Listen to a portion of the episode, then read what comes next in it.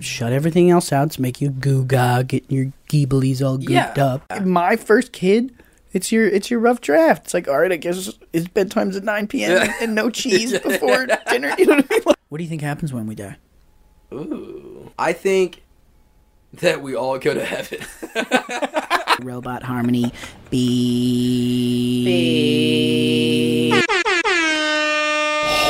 Sop. You know, someone finally left us a goddamn review on iTunes. Chilaxosaurus says gold. Period. Short, sweet, fabulously done. But I want more. Leave us a freaking review on iTunes, okay? Even if it sucks, even if it's no stars. At least I'll just know someone's listening. Like, is anybody listening? Yeah, honestly, a couple hundred people are listening. I'm pretty pumped. Okay, the horse's ass.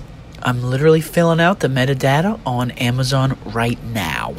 Our latest short film will be out by December 23rd, just in time for Christmas, baby.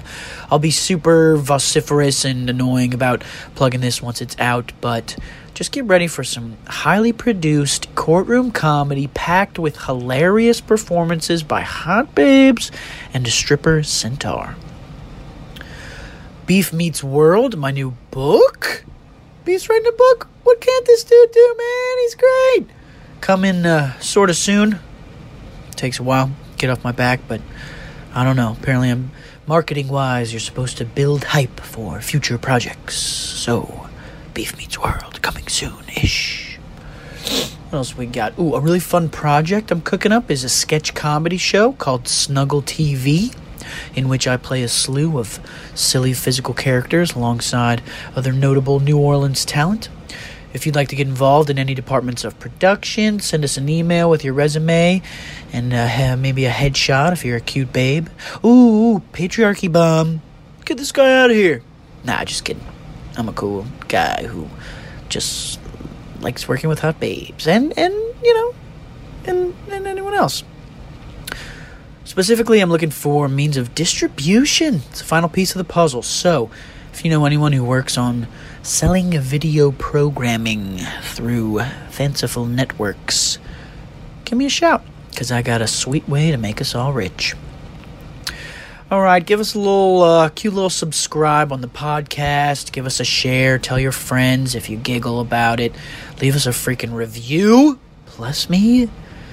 Uh, submit an email to that snugglydragon at gmail.com. Send us a joke, a juicy philosophical conundrum to discuss, maybe a disturbing personal anecdote, and we'll read you out loud on the airwaves with my guest.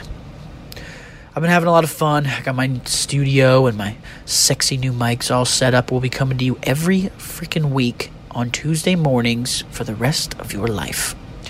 Thanks for listening. This has been such a blast every time. What a cool job. Q's pet peeve of the week people who find Keith Urban attractive. Uh, yeah. Yeah. Let's see. I'm looking at a looking at a picture of him right now. Yeah. He looks like a moody lesbian made of straw. He's definitely wearing makeup. Oh, hey, he's with uh, Nicole Kidman. I like her. Moulin Rouge was, was pretty cool. Well, good for him. Whatever. Okay, my guest today is going by the alias Austin Smasch. It's very close to his actual name, but he's applying for jobs, so he doesn't want to have any misbehavior, naughty quotes used against him. Fair enough. He's an old buddy from college. Bri- Uh, he's oh, he's so funny and confident and sweet and pleasant and genuine. I love him. You're gonna love him. Check out our uh, transactional, verbal, communicative, interpolational mm, protocol conversation. No, I'm not a robot. Or am I? Dude, what if I was just a robot this whole time? You'd be so pissed. Mm, initiate beefcast six six six six six six six. Shout out Tito's vodka. Tito's vodka. I forgot to say that. Tito's vodka. Six six six beep beep beep beep beep. Dragon Podcast.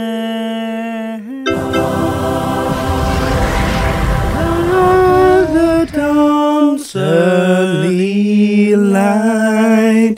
What's so freaking proudly we hail as the twilight's last gleaming. It's hard to like. Because sometimes you'll get the harmony, it's like, oh, cool. And then, and then most of the time you're just missing, right? Like, as epic as it is to get the harmony, is as hilarious as it is to just boom, botch it. I just like I've just been getting into harmony and like with like jamming and it's hard. Like we did it the other night and it was funny. Like, do you harmonize? And you're like, yeah. And like, and we did it and just kind of like spot on.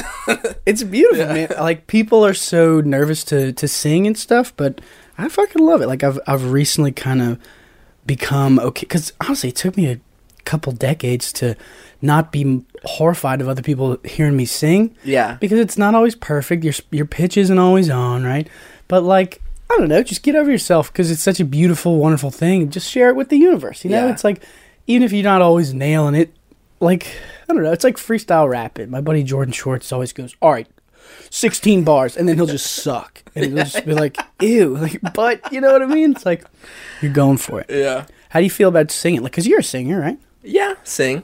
yeah not yeah. a singer Yeah, I sing. I like I love to play music, so Mm-hmm. I'm all about singing. But I definitely have that. I definitely have that barrier with people where it's like, unless I'm like super comfortable around you, it's it's gonna be hard for me to really Open up. like give it my all and not have that in the back of my mind. Like the Yeah. nervousness that like oh my pitch isn't perfect and like i'll sound bad Yeah, which totally takes away from music in general or anything. If you're worried about what someone else like thinks, it's gonna take away from. You know what I mean? right? But you got to some of the best advice I've ever heard for singing. My buddy Mason Trey, I shout out. Uh, he says you just got to go for gold. You know what I mean? Mm-hmm. Just just go for it, Yeah, and it's you just get over yourself. Yeah, You know what I've what I've found? You know, you ever notice how like Kelly Clarkson or some sort of American Idol, someone who's who's a great singer, when they're singing, they kind of close their eyes and they're really feeling it. Yeah, and, yeah. And they're making these kind of weird, not weird faces, but faces of intensity and focus. Yeah. And I'm realizing that's kind of helped me. Like, my pitch will be more so on if I'm kind of closing my eyes and like really kind of going for it. And I think that's just that's the metaphor for life, right? It's Yeah. like just put on your little blinders, shut everything else out to make you goo ga, get your geeblies all gooped Yeah. up, and just freaking just go for gold. yeah. You're in flow. That's what I said. Are you are you in a band or anything? Do you, do you guys? No, I have been jamming with a couple people. Okay. Uh, Stuart Haddett, who plays uh, piano, is awesome. Okay. Um, and then a guy named Mitch Rubion, Okay. also awesome musician, both much better than I am. But yeah, we've been uh, jamming a good bit. What's y'all setup? Like So- guitars and drums, or Yeah, so Stuart and I do um, just like mostly acoustic and piano, which is a cool, like cool, definitely a cool dynamic. that's all you need. Um, but also throw a little uh, throw a little electrical in there, or electric guitar in there. But also for Mitch, we have a drummer who we play with, and so it's a little trio, which Okay. is so much acoustic fun. drums. Uh, yeah, Okay. yeah. A little loud, a little Mm. anti-neighborly, but you got to do it every once in a while. And that's funny because he's like he's in the middle of South Downs, which is a pretty, you know, pretty nice little part of Baton Rouge. So Yeah. and just and you can hear it from you know all over. So Miles yeah. away. but yeah, definitely been playing a good bit recently. In fact, I played last night for like probably three hours before I went to bed. Wow. Yeah. I Love it. played Zelda Ocarina of Time three hours Let's before go. I went to bed. Yeah, it was a cool night.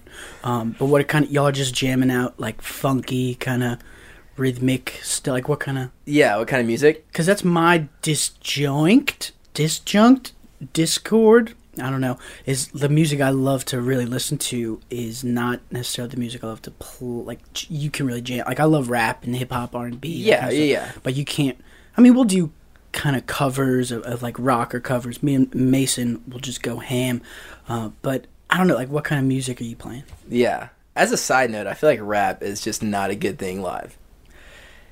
it's more of a studio scenario isn't it It is. It's Yeah. just. It, I, I saw Three Six Mafia when I was uh, which is bad. It was badass, but you know, like we were hammered when we saw it. So I mean, of course, it made it that much better. But I don't think the music, like to me, I don't think I really love bands that can sound awesome when they're live when they're yeah. live. Like that That's really, that to me, that really defines like a, like a good band. So rap. I mean, and, and not to say that rap because I love rap. Like I love rap, but it's just not as But it, the best is when it's in the studio, you know, Right. perfectly mixed and everything. No, But- I, I saw Migos because Migos. Do you know? Do you even know who they are? Yeah. Okay, fucking Migos. They opened up for Drake, and I I honestly felt like I was about seventy eight years old because I was sitting there, fingers in my ears, like actually angry. I my joke was like, I'm gonna call the cops on Migos because they were so loud and so horribly mixed and just screaming their unintelligible mumble rap it- like screaming it, and it was it was at least like thirty percent louder than Drake's because Drake was perfect. Smooth. Yeah. You want to talk about a guy who sounds good in concert? Talk about a performer, a major, ugh, huge Drake fan. He he was perfectly mixed, but these guys was like, ah, like Yeah. I was actually angry, and I I was just sitting in my little seats, way up in the nosebleeds, maybe by myself, going to see Drake, and. And I was legitimately angry. No, but you have a point. What kind of what Yeah. are the bands you like to see live? Like, Um, so the best band I saw I I saw live I think was Dave Matthews and Tim Reynolds in New Orleans. yawn. It was you know you're not a fan you're not a fan.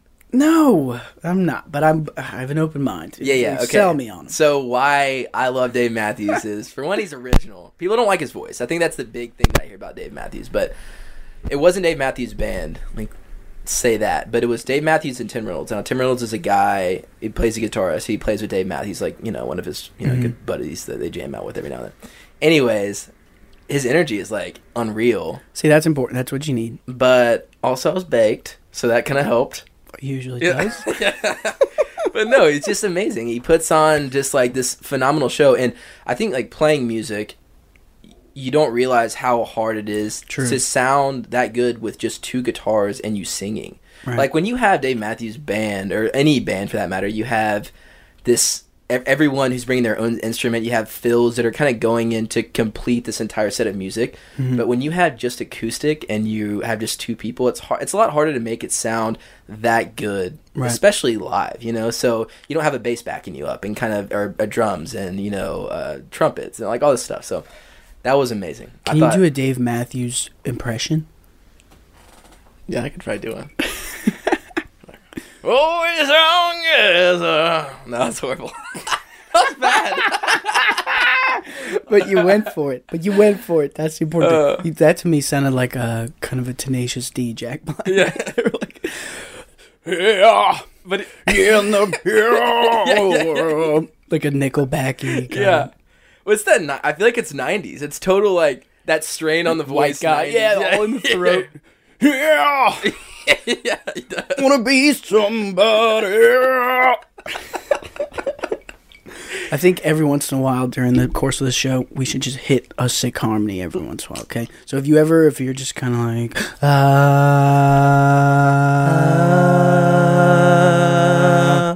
that'd be cool. All right. Throw out those whenever you like. Uh, I cut us off too early, but that was nice though. yeah, just going for it.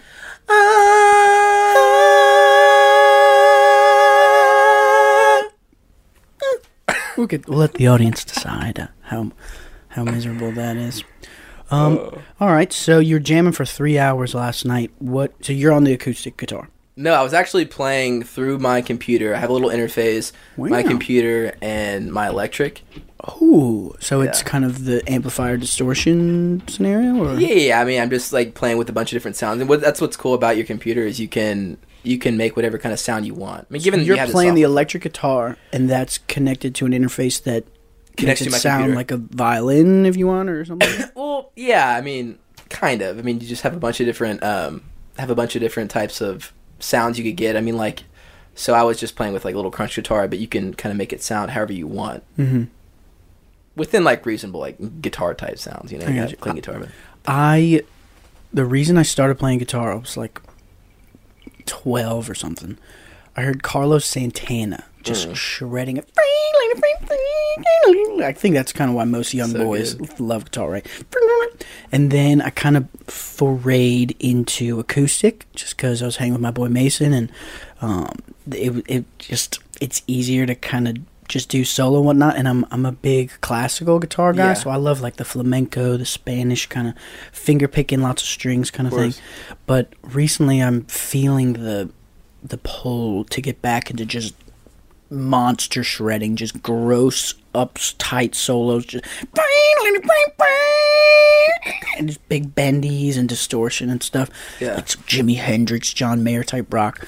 It's it's cool. It's fun. No, it is. It's it's awesome. Like I go through waves where I'll hit the acoustic super hard, Gotcha. and then Babes love the acoustic. yeah, and then I'll be like, okay, I'm kind of like I'm kind of getting the same sound. Like let me mix it up. There you go. I definitely do that a good bit. Now recently I've been totally on the electric train, and uh, also been playing a good bit of bass, but. uh, Okay. which is an awesome instrument, very Is it? underrated instrument. I yes. think I rate it underly. Probably. Tell tell me about it. Sell me on it. well the bass. It's just so Bang, bang, bang, it's so essential. Like yeah. bang, bang, bang. I mean, music, in, I like, in my opinion, like music for anything, any instrument is all about feel. Like you can be technically just amazing, and you can shred. Like uh, Slash is a great example for me. Like Slash is technically good. You know, he's This really is the fast. Metallica bassist. Guns N' Roses. Guns N' Roses, Now he's a I'm Guns N' Roses guitarist. I'm a jerk. But just like just to kind of explain the point, like he's this, you know, technically really sound guitarist, but to me he doesn't jive because Hmm. he just he doesn't get the feel. He does not he's not groovy to me. You know what I mean? Like so. Anyways, back like to Flea is. Groovy. yeah, Flea is groovy, but I'm also Flea is like super present in his bass. Yeah. Where it's like, hey, look, I'm like, I'm here, like, I'm doing these funky ass groove lines. I personally like the less is more kind of approach to bass. Well, I think that's the approach that everyone else in history has taken except Flea. Like I, I, I just I don't know of any other bassists that are like in your facist, bassist, racists. Just kidding about that last part. Yeah, um, I do. I just as a dancer, as a mover, I I look at that guy and I go, he's got it. Like, but oh man, that's how you rock. But that's what I love about bass. It's that you're not you don't get that credit, but you're still making that music sound so good in the way it does. But you're not like you're not necessarily that front man. You know, you're like Yeah. getting all the attention. You like like like John Paul Jones for Led Zeppelin, amazing bassist. I mean, like out of the four people, you know, he. I mean, he's probably by far the less you know the less the least accredited person or Right. credited person. I didn't even know he was but he it's for that four band yeah for that four man band he's he like totally the glue. Yeah he's like yeah it's like it's like the dream team of people. But you know what i mean? I don't know. I just i love bass because it's to me it's the glue of it's the glue of the group it's where the rhythm meets the melody, right? yeah like you know your guitar is not going to sound you, you know your funky little riff isn't going to sound good unless you have like someone backing you Like a up and- i don't know i just i love bass i love guitar more but i love bass Yeah, I just I love just finger picking and and, and classical stuff. Like I, I want to shred some Mozart on, on the acoustic guitar. You know what I mean? So I I just my background isn't like a jammy kind of guy. All right, you can pick one genre to play for the rest of your life. You can't pick any other genre. So like blues, classical, jazz, but you cannot play anything else. What are you gonna pick? '90s grunge rock, really? dude. when Mason and I jam, it's Sum 41, Blink 182, like lit. Like, can we forget about the things I did when I was drunk? Because, God, I love it for so many reasons. One, nostalgia. Come on, that's when Mm. you're, you know, you're getting your little pimples and your braces and you're just 100%. coming up in this world. And like, I mean, I remember my first Sum 41 CD. It was like fifth grade. And it was like, yes, like these guys get it. So kind of my first, you know, swim into music. It was like Ludacris and Sum 41. Um, and then there's also you can belt it if you're singing, right? Like you can just please tell beef why his car is in the front yard and time. So like, and it's that you can kind of joke sing it. Yeah, you know, yeah, yeah, you don't yeah, have yeah. to really put yourself out on the line because you're just you- kind of you're just kind of screaming it. But you really want to sing it like for But real the whole wanna- time? yeah. It's like when Oh, like yeah. Backstreet Boys comes on, you're like, oh no, Backstreet Boys. But like Oh, secretly, you're like, okay, fuck yeah, this is the jam. Like turn it up. Backstreet Boys, huh? I was never much of a Backstreet like, guy. like when like like you're like a tailgate or something. And it's like, well, I don't know. I guess- Maybe not. I don't know. Maybe NSYNC. What maybe, Backstreet Boys Yeah, maybe- like maybe Backstreet's back, all right. But but that kind of mixes in with Britney Spears with me. I don't know. Yeah. But, but any also just like the the drums and the kind of dual harmonizing electric guitar solos, like '90s. Is that what you would call it? '90s alt rock or grunge rock, or like teen teen Yeah. rock. What what would you classify like? I guess it's kind of like Love Blink-182. '90s pop, really, Pop because because like '90s grunge would be more like Nirvana, Pearl Jam, like Alice in Chains type bands. Yeah, right? it's kind of poppy, but there's that kind of like edgy, angsty teen aspect to it. for sure. mean, but I think mean- even that was like '90s pop. Yeah, true. Yeah, I love pop music. I'm a, people kind of shit on it. Oh, lowest common denominator, like uh, it's, it's just a it's the same sequence of chords, one five four, whatever. But I don't know. I like Ariana Grande. I Yeah. jam to AG. Yeah. and just ah, shit you can kind of dance to and move to. I Whatever. love pop as well. It's come on, pop rocks. You ever Yeah. heard K-pop? No, So I just came back from South Korea. Yeah, South Korea. K-pop is the most hilarious, adorable thing in the whole world. It's like there. It's. Do you know what it is? no. It's uh, it's just Korean pop, and it's mostly these young girls, women, I guess you'd call them. I don't know, like around the age twenty, and they're all doing these kind of cheerleader coordinated dance moves, and like they're they're beautiful, and they're just singing this kind of like fun pop. It's like hugely popular. Makes sense, I guess. Are you into it? Or is it just like culturally you're like, okay, this is it really was just cool awesome so to see when I was there. I'm not jamming, you know, best of, of K-pop or anything, but well, because the rest of the world kind of is just trying to be the United States from like an entertainment media standpoint. Yeah. So it's just kind of an interesting little phenomenon to witness. But no, my pop is like Ariana Grande. I don't know. I guess I don't really do the. I do pop. I mean, like I love T Pain. We Yeah. call him pop. I love Chris Brown, Drizzy Drake. I like Lil Wayne. He's not pop, but he's kind of pop, right? I mean, I think he's done a bunch absolutely of pop jams. I don't think pop necessarily like I, in my opinion, I don't think pop has to follow this script. I think pop is just what's popular. Maroon Like, Five, yeah, like pop. They're pretty amazing, right? yeah, like I I even like Red Hot Chili Peppers is one of my favorite bands. I would even consider them pop. Now, back in like the nine, like back in like early '90s when like you know Mother's Milk was coming, I think they yeah they're absolute funk. But like right now, like yeah, they have a huge following. They're like their their music kind of more a little bit more mainstream now. I, I would say they're pop. Yeah, and you see how you hesitate and kind of flinch a little bit to say mainstream as if that's bad, but it's like that just means successful and pervasive in the culture, right? Yeah, but also Makes you a little slutty. Yeah, you get a little slutty. I mm-hmm. mean, not not in a bad way. I mean, I, that's what I'm saying. I guess we both love it, but I think to some degree there there's some music where it's pop and it's really popular song. You're like, wow, that's a badass song, you know. Yeah. But I think for the most part, I think there's a lot more talent in in other music. That's See, that's where yeah, people kind of slip in talent. I mean, yeah. But I don't have my nose up to it. I think it's great. Mu- like I think there's great music in pop. well, pop kind of assumes that the the the vocalists aren't writing their songs. Maybe a little bit. It's more of a produced team kind of thing. And I kind of remember it was like the first time I learned that girls wear makeup. It was it was it was pretty bummed bummed me out pretty hard because I I just thought girls you know are beautiful and like looked like this all the time. And then you you hit like age I don't know 12, 13, whatever. And you're like oh like there's a, a what's that word? I'm trying to think. Disjunct. It's not the word. There's a disconnect Yeah, between you know a, a nice raw natural looking babe and Yeah. like the done up thing. for sure. So the first time I heard that kind of Beyonce or your favorite singers don't write their songs, it was like a little bit of a bummer. You know what Yeah. I mean? And it shouldn't be because it's two totally different talent sectors, like being able to write a jam and sing it, but maybe getting out of pop, it's an arena where there's a little more singer songwriter type, like feely specific kind of stuff. Right, right. Yeah. Do you have any thoughts on? Oh, like she doesn't write her own songs, like whatever. Yeah, I mean, look at Elton John though. Elton John has a lot of his songs that were written for him, but he's just such a good performer, and people aren't. Th- Right. You, wouldn't think of It's Elton a different John skill set. right?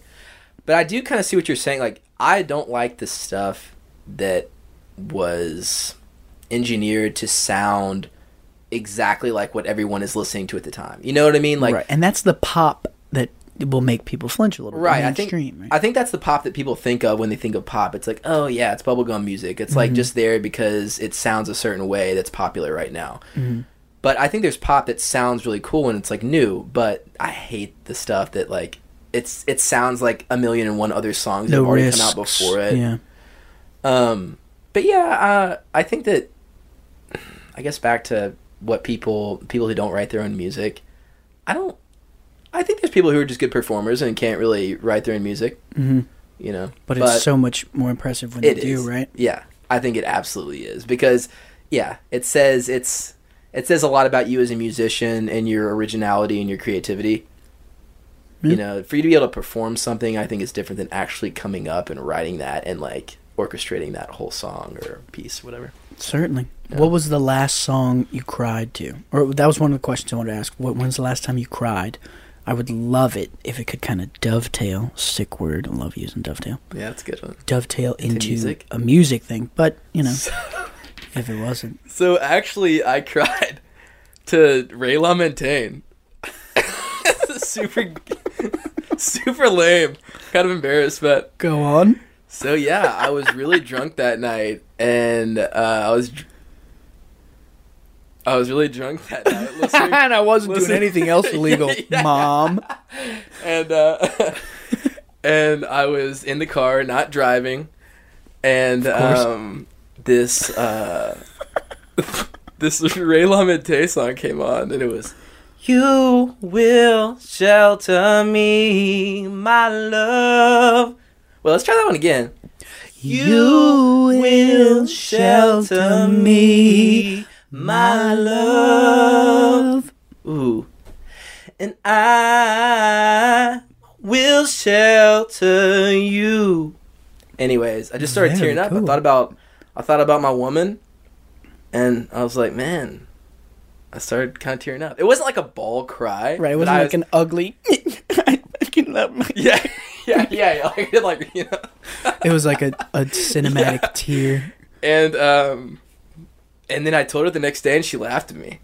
What? She didn't I was like, give you a hey, big like, hug? like, I'm trying to be open and like, you know, no, she, she laughed at me. What are you, a squid? yeah, yeah, yeah, yeah. Let's break up. I'm gonna go find a more masculine man. Yeah. Because a real man doesn't show emotions. Do you kind of think that the 2018 man is way more feminine than like the 1968 man? Yes, You see how I that's do. kind of like a trend? One hundred percent. What do you think about that? I think it's kind of, I think I kind of like it. Yeah, But I think a bunch of grandpas look at a bunch of dudes like us who cry at, you know, in public or whatever, yeah, or admit to feelings and just "Oh, like keep that to yourself." Like, hush up, young man. yeah. I feel like there's two angles to that. One is that these people. I think. Okay, let me say this. Take a step back. I think that men across all walks of life, like between any time, have emotionally have been pretty similar. Well, let me say this. I think people in Western culture are similar in like emotions they feel. Maybe like as we know the '60s and '50s, I don't think they were as expressive as we know it. And of course, we didn't live there, but I feel like it's great because we're more open as like a people and like I feel like they were a little bit more, hey, this is kind of the way you need to be as a man Mm-hmm. and that's you know i don't really like that but i also do like the fact that in the way i see those people from back then i don't think they were as sensitive to everything like you could get ripped on and like not be like oh my god like, Definitely you know not. he's like he's being so mean to me and like it just it was like you you kind of accepted i feel like they were more accepting of their their circumstances and conditions whereas today it's like oh my god i'm not this way like i need to but that's just the way i see it No, I think there's a regrettable sensitivity, like hypersensitivity. Mhm. Eh, it kind of makes me want to grab people by the, the shake them, you know. But people Yeah. getting so offended and doing all the kind of that hurts my image as a thing, and I have like this kind of crap. right I, I'm super curious, just in kind of like I mean, masculinity and femininity. What like, and maybe I'm a jerk for saying, oh, dudes in 2018 are more feminine because they share emotions. I mean, do you can you define femininity? yeah Like, what the heck does that mean? yeah Like, does it have to do with nurturing and and sensitivity and kindness, or is that just a sexist thing to say? Like masculinity, like I want to think of like power and strength, Yeah, yeah, but yeah. that's all. But a So is like a woman who's powerful and strong because there are tons of those. Are Are, those more masculine? more masculine? Right. What the heck does masculine and feminine even mean? Should we tether? Ooh, tether, great word. That's a nice word. Should we tether? Yeah, give me like a couple like ding dings whenever I just fucking nail a descriptor. Should we correlate th- into the the physical realm, or is it more of an ethereal, spiritual? Like, oh, my feminine energy. Like, what the heck's going on? Yeah. Yeah, I don't know. That's a good question. His face. yeah, I don't, I'm, it's a constant study for me. I haven't like angered anyone too much yet, but you know what I did was Huh. I I wrote a note on my phone of just kind of free associating, and maybe this is a indication of my white privilege or male sexual hierarchy status or whatever. But I just free associated over a couple days, just like whenever I thought, okay, maybe this could tether into that. Maybe this is here. I got a list of masculinity versus femininity. I'll read it out to you. Let me know what you Okay, think. let's see. All right, and nobody get mad at me. This, come on, this is beef, trying to just get a closer approximation of reality here. All right, masculinity, right. order, right angles, testosterone, abundance of hair, dick, physical dominance, low voice, hunter warrior, outward, execution, efficiency, dominance, mountain. Femininity, chaos, curves, estrogen, nurturing, vagina, emotional sensitivity, inward, creativity, birth, submission, valley, ocean, wetness, fruit, healthcare.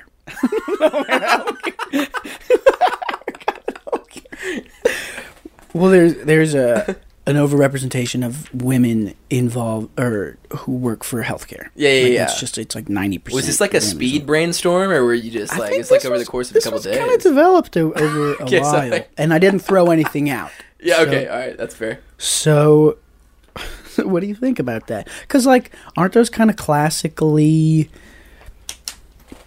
typical trademarks of, of each gender? Some what even them. is it? Sex, so there's gender? a couple that stood out to me with women and, or femininity, and I think that chaos and inwardness are very much androgynous.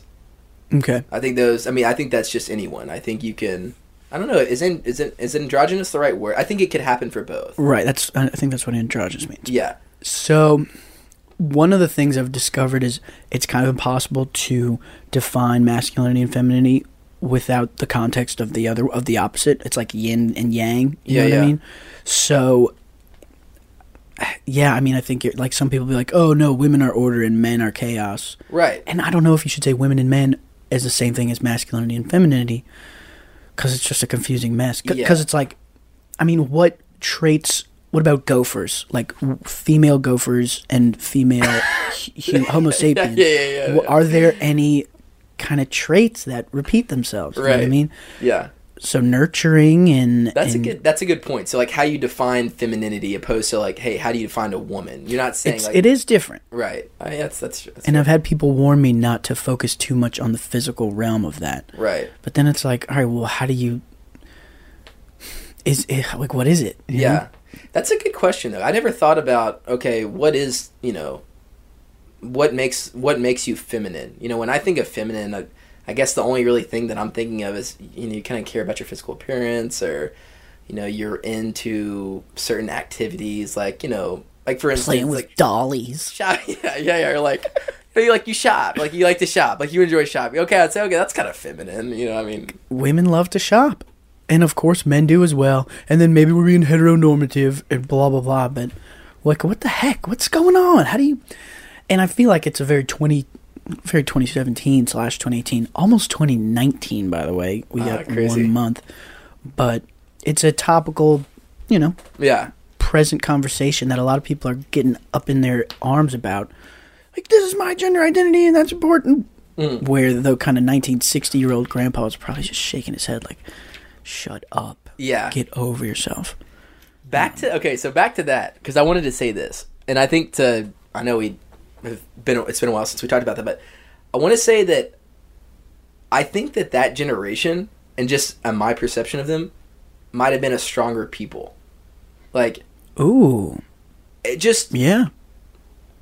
yeah Tougher. tougher. I think they were tougher. Yeah, I mean, kinesiology didn't really start kicking butt until like 90s ish, I want to say. But so if we're talking just from an athlete standpoint, you know, people were just eating hot dogs and burgers and then like working out in the parking lot before. Right, and now we have all this like exercise technology and research. So Yeah. I mean, records will always be broken with regards to like physical uh, acumen. Ooh, Yeah. Really nice. very cool. Um, but I definitely see what you're saying. Just thicker skin, like not so sensitive, not so whiny, Right. right? Just emotionally, physically, and not to say that they're more athletic. I just think they had more grit. They I know, I know. I was being dumb. Yeah, yeah, yeah. I think a lot of people would agree with you. There's kind of a concern nowadays that there's just too much coddling. There's too much Yeah. no no danger like here like parental hyper helicoptering that kind of stuff. Yeah. Which I'm totally out on. Yeah, I mean it's it's a tough balance. I mean, I so I have a little niece who's two and a half years old now, and I got to be honest. When we're walking on the the sidewalk and she's getting close to the street, I'm like about to spring. You know, I want to be like cool and relaxed, but it's like, oh man, when your kind of flesh and blood is is this kind of little doodle ball of infinite potential and just no surround like environmental awareness. It's pretty scary. Like, Sure. how how can you how can you just let your little goop like run around by itself? It's it's it's horrifying. So I empathize, but I certainly my mom had an excellent point. My mom's a librarian, so masters in library science, children's literature. She's got like a million degrees. She said, "What good stories have parents in them?" None. You can't bring the parent along with the child because then there's no conflict, there's no risk, there's no adventure, right? Right, right, right. There's no danger, which is which is the key to like a sick life is is kind of high stakes or at least a good story. Yeah, yeah, yeah. But how do you grow and how do you become a, a beast if everything's easy and kind of Exactly. by the rules the whole time? You can't. I don't think you can. It's like I mean, it's like the old adage. It's like if if it's if it's worth anything, it's gonna be it's gonna be hard to attain. It's not you know for most things you know. Right.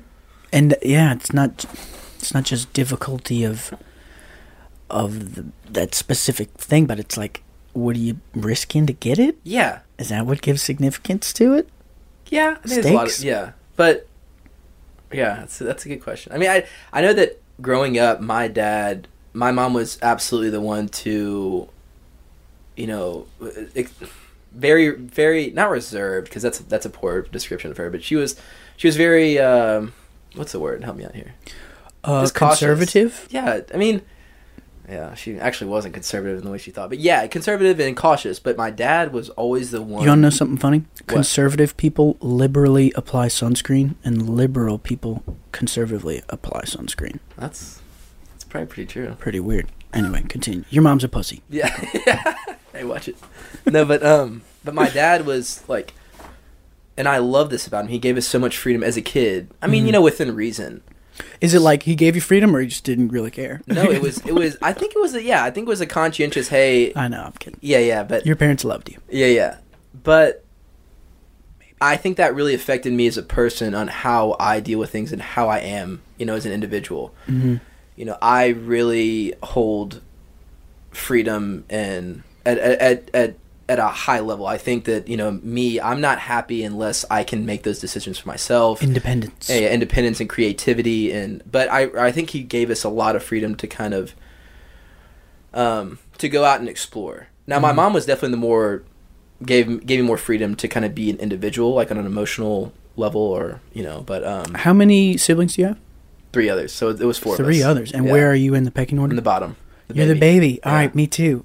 Yeah. I want to talk about that um, because I feel like my older siblings were kind of so dramatic and, and just took up so much of my parents' like anxiety and, and whatnot that I just kind of slipped by. Like, Yeah. they, they they had a very kind of hand not hands off, but a little more of a lackadaisical kind of not so hypertentious upbringing for me. yeah And I I gotta credit some of my kind of laissez-faire attitude to that that I really enjoy and appreciate. You know what I mean? It's it's nice to kind of be your own sail. you know? Right, right.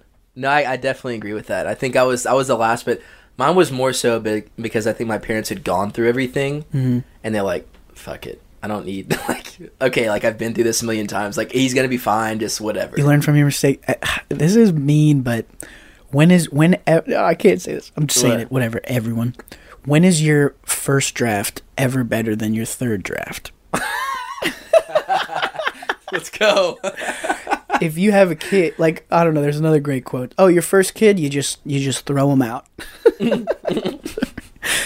but it's like it kind of makes sense that you're going to be a better parent by the third kid than you were the first kid. Like Yeah. if my first kid, it's your it's your rough draft. It's like all right, I guess it's bedtime's at 9 p.m. and, and no cheese before dinner. You know what I mean? Like what the fuck? no, cheese. How do you set those ground rules, right? And then I guess you learn as as they kind of come on. Because I want to have at least three kids, I think.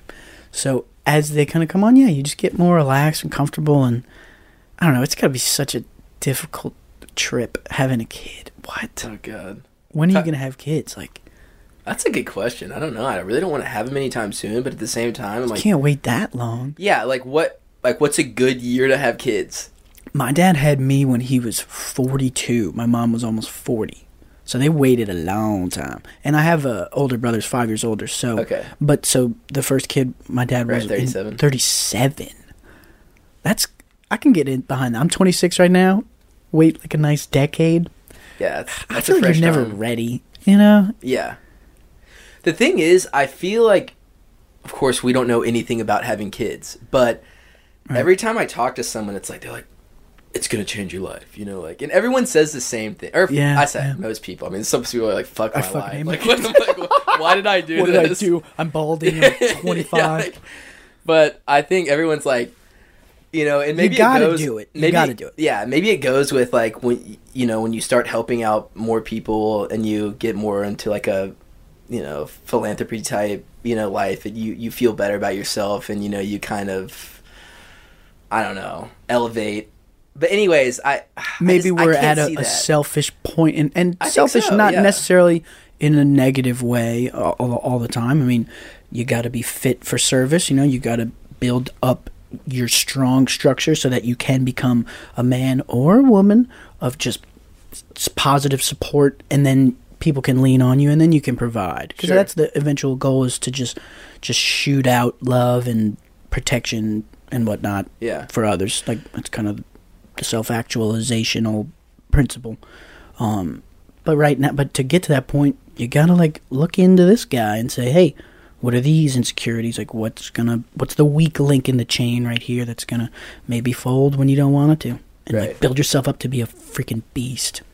Here's the let's go. Here's another thing that I think is really interesting is do people have kids for selfless reasons? Go on. I mean, I'm asking. What Oh, okay, think? okay. You were asking because I was about to say somebody asked me, "Well, why do you want to have kids?" And I like took me a while to get a good answer because I was like, "Well, no one."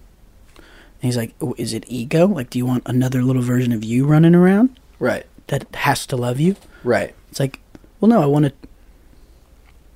And you got to think about it. It's like one of the most special phenomena of existence.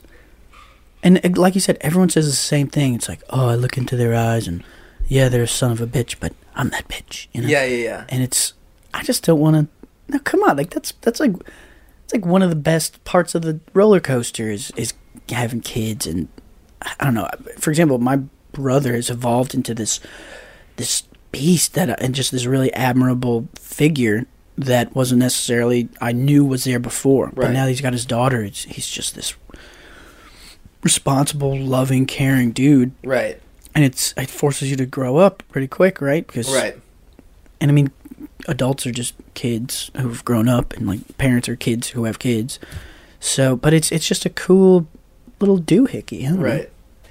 I guess I was just thinking the other day. It's it's. I was talking to my dad about it. I think that, you know, we talked about being selfish, and and you know, we're self we're we're concerned with ourselves right now, for the exception of your family and you know people you love. But I think that even the act of having kids is a bit selfish for the majority of people. I think that like you know, it's it's almost like marriage. You know, it's hey, you know, you go to college, you get married, and then it's like, okay, all right, time to have kids. Like, I want kids now. I think it's, I think the act of having kids is selfish, and then you become self selfless in the process. Like once you've had a kid. Hmm.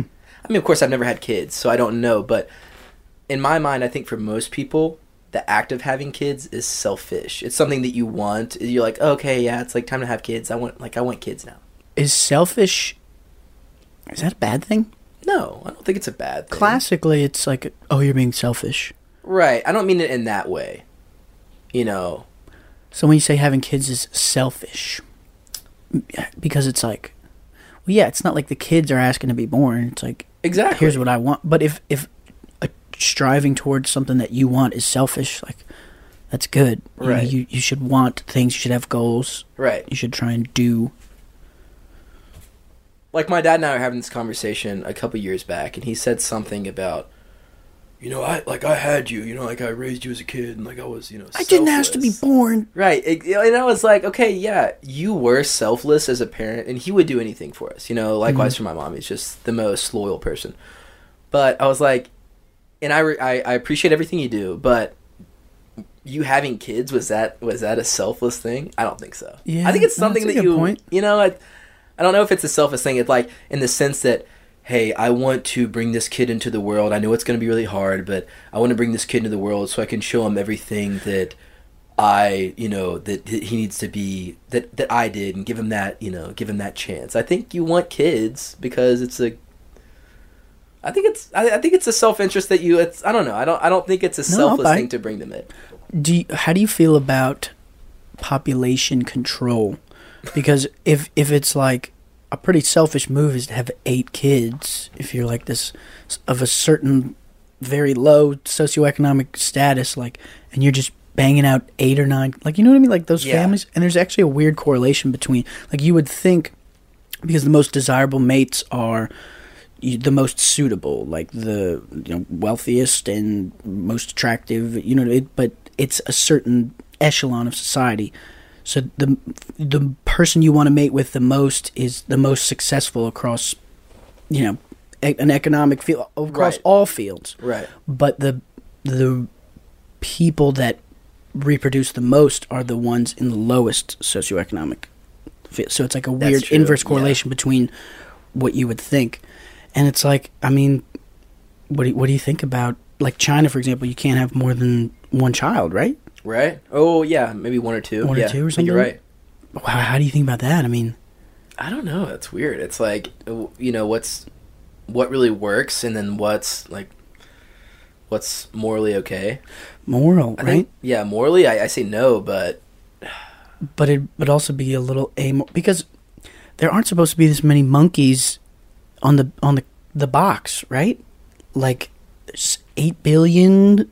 I mean, are there supposed to be because it happened? I don't know, Right, right, but but I mean, the way that we're kind of treating our ecosystem is not necessarily sustainable, right? So if we're having more and more kids, h- how does this end well?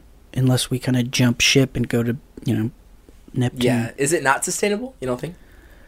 I think the exponential rate of growth of Homo sapiens spells doom for the planet.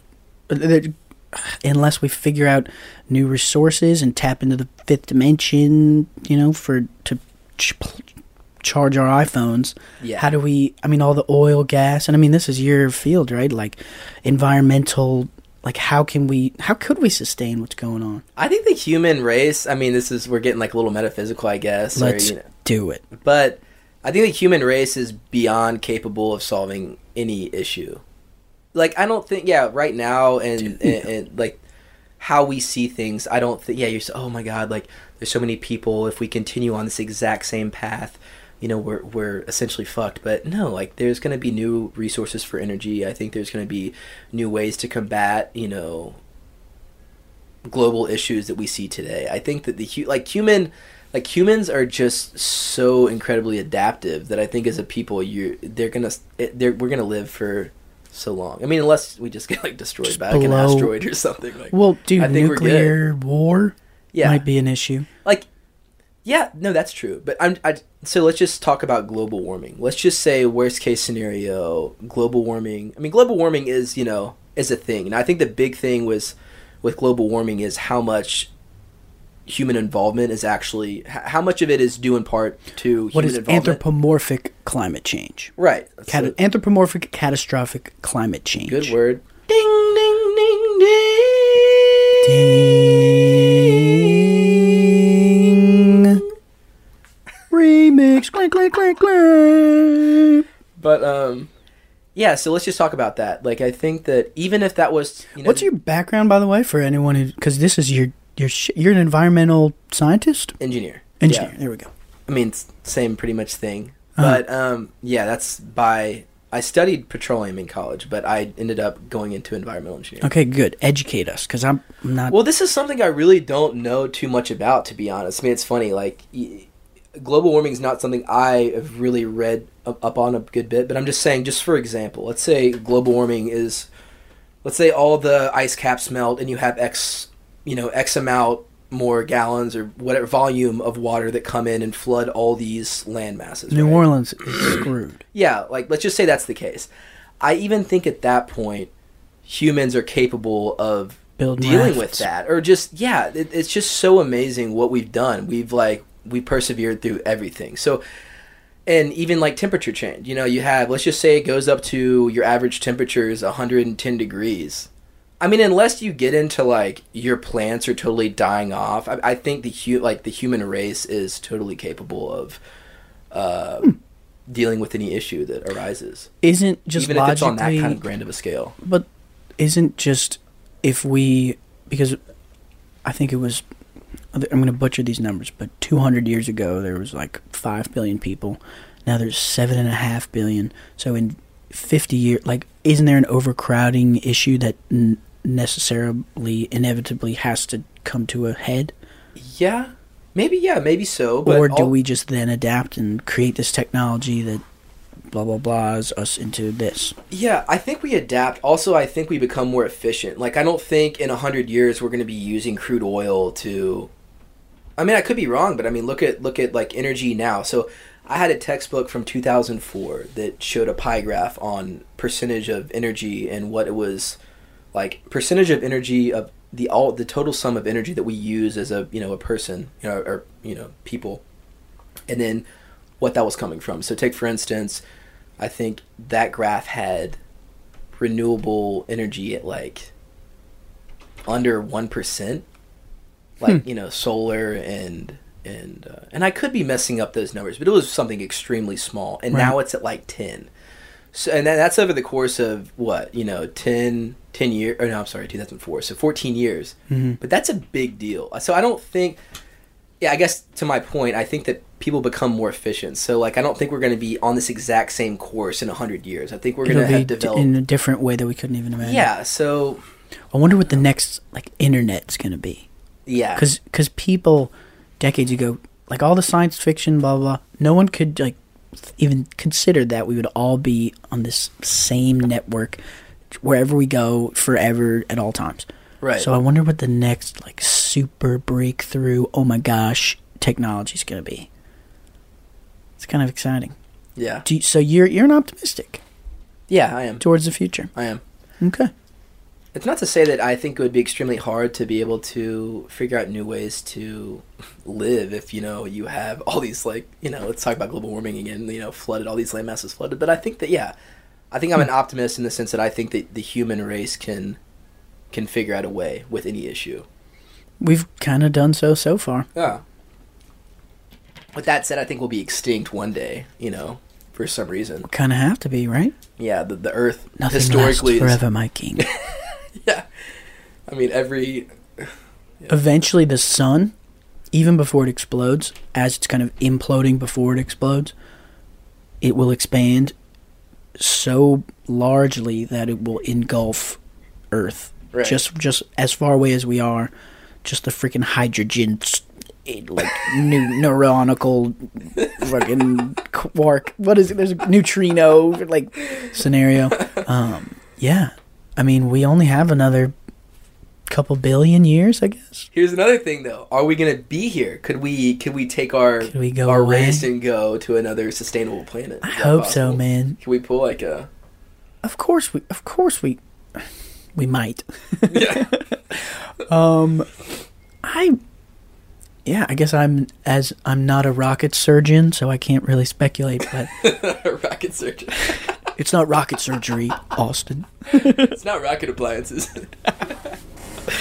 But I guess if the if history is any incon nope wait's my word if history is any indication then yeah human beings we have problems and then yeah apparently that's how capitalism works is like oh shit we kind of we're jumping up in the red pretty hard but we're investing in technology and boom now we invented this and whoosh, it Yeah, shifts yeah. and then we'll be good and then it's like oh and then agriculture is Yeah. a thing now and it's like yeah space travel so crazy. I look at people before, like, like just these amazing people who have done these amazing things. I'm like, God, like, what am I doing? You know, like, well, like they the, have this uh, like the old voice that compares yourself to what what you think everyone else is like they're best at right Yeah. and you're just like i'm the worst even when I'm like not even doing something destructive or you know de- degenerative, it's like I'm just be sitting on the, like sitting on the couch watching a movie. I'm like, am i a dick am I- like, am I like what am I doing for anyone right now besides like, like do you have kind of a, a through line principle like a thematic mission statement of what you're kind of trying to do for the benefit of others I do.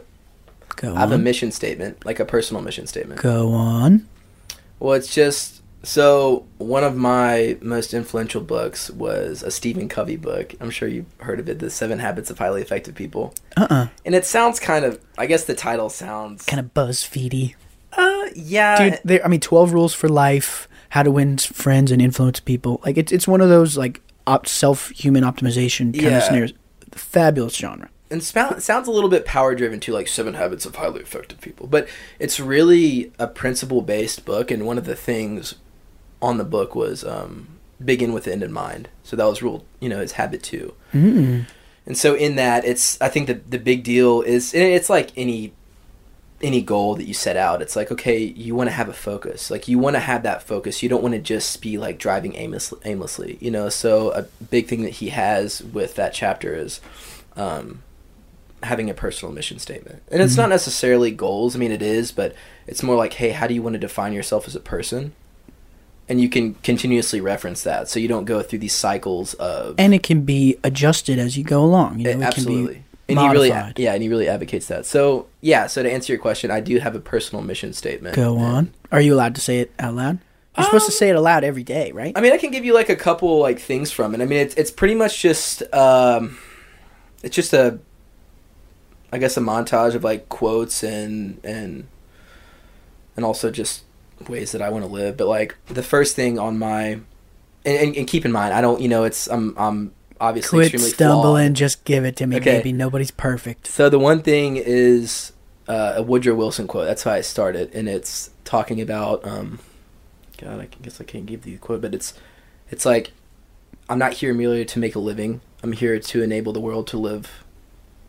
You know, with greater vision, with you know, with essentially, I'm here to enable the next world to be better.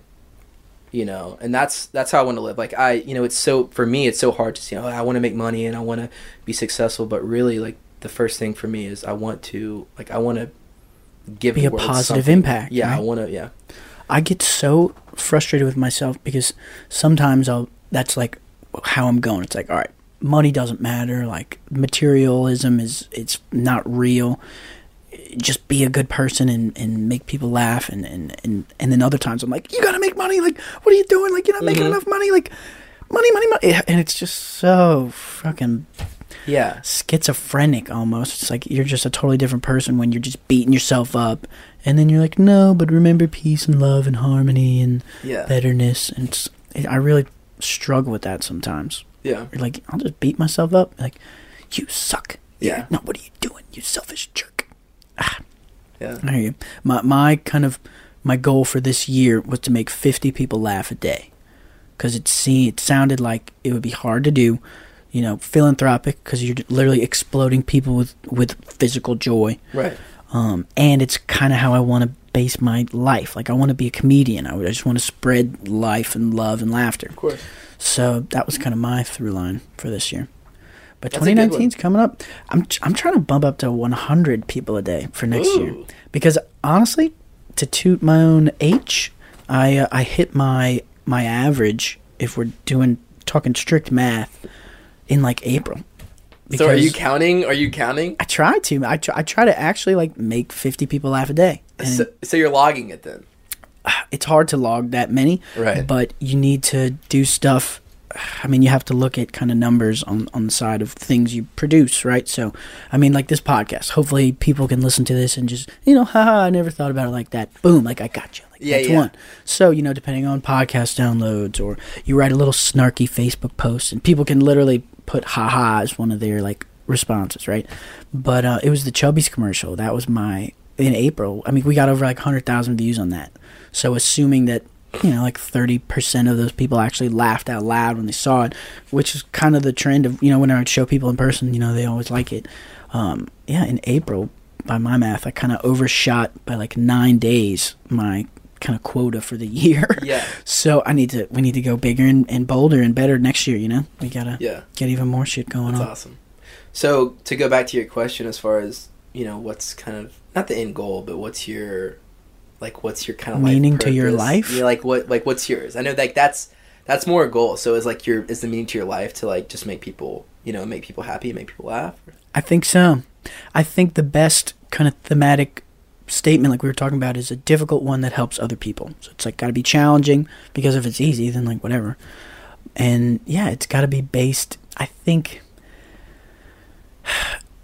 when you come back to, uh, there's a great Tim Ferriss quote. It's like if you don't know how to make yourself happy, make other people happy, Yeah. and like you'll probably find some significance there. right? I mean, come on, when you like hook someone else up and you feel that, and you're like, oh yeah, like life Yeah. is cool. No, absolutely. I'm just trying to s- swim in that river for as long as I can, you know? I also think, and I, this might be a side tangent, but I find that it's hard for it would be hard for me to really help someone out if I'm not comfortable with myself, or really like uplift someone else if I'm if I haven't hit a level of you know. I don't know of, of where I feel like I should be at, or you know, does, does that kind of make sense, or not really? Another thing I wanted to say was you ideally can use your p- talents and passions in pursuit of this goal. Right? Yeah, of course. So is that what you're saying? Like you got to be your youest. You got to be you at your youest. Kinda, wanna- I, I guess more so like I think that I think that if I wasn't if if I was very insecure with myself or if I didn't feel like I was at a certain point, I think it'd be a lot harder for me to help others Mhm. if I wasn't at that point for myself. Yeah, like what we were talking about. You you have to build yourself up to a respectable figure if you want to do respectful things for other Yeah, people, yeah. right? I mean, yeah. the guy who sucks if he's like suddenly standing up saying, "All right, I'm here to help you," it's like, mm, no thanks, no thanks, Jerry. Boo. Boo. Ugh, gross. Do you know your your singing range, your vocal range? no, I have no clue. I have a quadruple octave singing range if we're including falsetto. what does that mean? You know an octave, right? It's just Not you're a musician. You don't know what an octave is? I don't know much about music theory. wow. Okay. I don't even know if I'd call myself a musician. I love music and I play music. You just but- jammed for three hours last night. You're a musician. okay. But yeah, so theory is- you have an A. Let's say this is an A. It's probably not, but for example, and then you go A B C D E F G A. So A A. Okay. Those are one octave apart. Like musical theory works in eights. You really don't know this? No. You look at a piano. There's eight white keys. There's seven white keys, and then Until you get to the eighth one, and it Over- repeats, yeah, right? right. So that's an octave. So A A A. I gotta warm up a little bit Yeah, yeah. before I get the full range. But um, oh no, music theory is cool, man. It's it's like math, Yeah. which is the weird. It's just patterns, and like the people who are really good at sound, audio, kind of music are are mathematicians. Yeah. Pretty sick. No, it's awesome. I've, I've been getting into it, but I'm not like I don't know anything about what you just said. Like, Huh. yeah.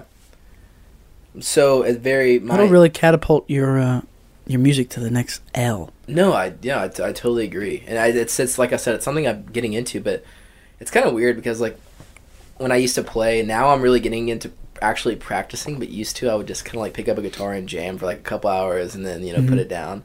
But you don't really get anywhere that way.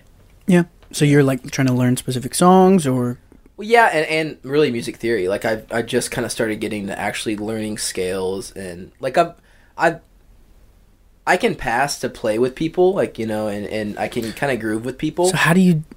You just listen by ear and you you hear yeah, what like I sounds play good. by ear. Yeah, Whoa. So like, because that's confusing. me. Someone will be like, "All right, it's, it goes from A to F minor to G," and I'll be like, "All right," and then I can look at the keyboard and, and jam that. But you just find what sounds good on Yeah. guitar. Like, whoa. right. And it's not like I immediately pick it up. Like let's just say I'm playing bass and someone's like, "All right, this one's in the key of A." Like I know where. I, on the top string, like I know where A's at, I know the chord, and so I can kind of like fool Okay. around with it. But like, and it's not. I'm not gonna immediately just pick it up and start grooving with this dude. But yeah, you give me like five minutes, I can like give like a you know like a Without somewhat knowing- tasty bass line, or like a or like a guitar, you know, like riff or something. Well, something to chew on. know, for the Yeah. kids. Yeah, some to groove to. Okay. I, Speaking uh, of which, I want to say that uh, "Dirty Frank" by Pearl Jam. Please jam it right now. It's amazing. right, give me. Or no, no, no, no, not even you, but just like Oh, oh, you just- listener. Yeah, yeah, you listeners. Dirty Frank by Pearl Jam. I was listening to it on the way over, and I was just like getting, Getting it. Oh my god! Shout out to getting it while driving a car. That was one of the things I did not even think I would miss. I moved to Australia, Yeah, five months, no no driving. I was like, whatever. I sold my car. I was like, whatever. When I came back to New Orleans and I was like borrowing people's car until I could get my own, I was like, oh my god. Just just the feeling of cruising around, bumping your Drake, whatever your your kind of spirit animal jams are, and just mm, it's the yeah, there's best. something to it, man. Aren't you a motorcycle guy? Did I totally make that up? No, I used to have a dirt bike. I think of you as a motorist. I don't know why. And I'm wondering, that's probably not nearly the same. But just cruising around, blacked out Escalade, super dark tint, illegal, black rims, and just mm, Oh, it's the best.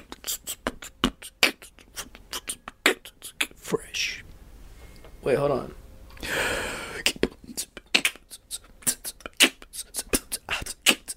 What?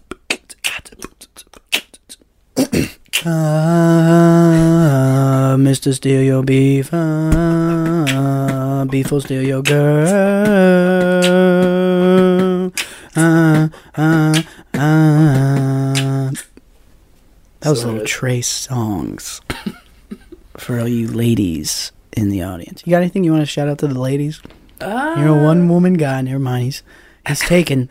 Austin Smasch is taken, girls. Um, I don't want to ask you about your relationship. That's kind of personal. Unless you had any No, any it. insight you want to share on it. Go for it. How long have you been dating this girl? Uh, Kelsey, we'll say her name. Yeah. Angel. Yeah, four going on four years. Yeah, Four years. yeah, Wow. it's crazy. Lessons from this relationship. and uh, if we're on dicey territory, No, we don't have to go into this at all. I think it's funny because I don't really talk about my relationship as much as far as like the dynamic. I, of course, like everyone knows, I'm you know with this woman. She's awesome. Rock star just, like, babe, pre doctor, like amazing. looks like a Patagonia model, stud. Shout out Thank Kelsey. You. you know, it's like all those things and more. Just amazing, amazing woman, and just I'm so lucky. But yeah, I, I never really talk about our dynamic as because we're two totally different people. But I never get that question. You know, like what's what do you take? What's your takeaway? You know, right. Yeah, hey, uh, Yeah. talk about everything in your relationship in one sentence. What, would- Yeah. what would you say? But no, it's amazing because I think that before I just absolutely had this like single mentality, and that's hard to that's hard to get out of. You know, Yeah. like I mean, it's it's great. Like being single is awesome, and I remember it. Like it's it's good. It's pretty cool. Not just for the fact of being single and you know having the op- I mean, you know what I mean, but like even just not Touching having to. yeah. Uh, but it's nice to be able to not have to worry about you know someone else, and I get like. That was a great part of being single. You don't have anyone else to worry about but yourself. True. You can be a little more selfish. Yeah, yeah. But no, it's like it's amazing. I think that she's definitely very much so someone who's different than I am. hmm But and it's like That's you know super important, cliche. right? It is. I think to me it is like because I have a very very I have a lot of high like a very high energy for the most part and just very like I've noticed. Yes, as you know, like extremely well, and so are you, and that's why I like love you so much. Yes, and we just jive as people, but yes, but yeah, she's just like you know, just to say that cliche term, it's like she's like the yin to my She yang. balances you out. Yeah, she balances me so well. Like where I'm not disciplined, she's disciplined. Like Okay. where I just get crazy, she's like okay, like you know, Chill. and not out. to say that she like douses my fire. She lets me be me, which is awesome. I mean, you know, within She reason. steers the fire into the right yeah, direction. she guide she guides the fire. But no, it's no, it's uh. do opposites attract or do commonalities attract? I think both. Well, I that's think a I could. fucking cop out. But yeah, yeah, okay. you know, like I know, but like I think for me this works. But also, like if I had someone with an equally as strong personality as me, would that work? Maybe not. Maybe strong in in the same ways. Yeah, yeah. Like um, yeah. I don't. I don't know if that. Um, it might work, Hmm. but I know that the more of Kelsey and I, our dynamic is more. We're different people, but we complement each other. Hmm. Now, would two very like like people, you know, do well? I'm sure, you know, but I don't know. Probably Interesting. Situational. So no uh no wisdom gleaned from past consternation or anything that we can tell our listeners about. I mean like what a 4-year relationship. Like how do you how do you keep it fresh? How do you keep it fun? Do you have Yeah. to like do surprise is surprise like a, a thing? Is like mixing it up a big thing? I mean, Yeah. I don't know. Yeah, I guess we like to. I mean, not really. I mean, I don't think it's gotten to the point. So we have been in a long distance relationship for three of those years. No, I'm sorry, going on like three and a half. Wow. So we were together for about eight, eight months. Yeah, and then and then yeah, it was kind of crazy because she went to med school. You know, and I think before I think she- even if you're in the same city and you're dating a med student, it's a long distance relationship. Right, exactly. So I mean, it, it's. I don't think we've really ever had to get to that point where it's like not fresh or we're having to figure. Because you never creative- see each other. Yeah, yeah. Because I mean, like doing. I mean, for the most part, doing the same thing when you see each other, like you, you know, get together and cook and just like love on each other, and Mhm. you know, I don't know, watch a movie or something like typical like that, right? Like that never gets, yeah. that doesn't get old because we don't, you know, we don't see each other that often. And not to say that's what we do exclusively because it's not, but Absence makes the heart grow fonder. but yeah, so um, really hasn't hit that. But now she is finishing up her last year, and she'll be placed in March. So you know, in four months, hopefully we'll be in the same city. So You know about Match Day, right? Yeah. Have, have you ever like seen never- videos of it or anything? no, Dude, I went to my sister's Match Day and it was the most high stakes, high strung. Oh my god! It's they rent out this big, you know, beautiful auditorium hall. What is Andrew? no, no, no. Are there weird noises I can't even hear? I just ripped ass.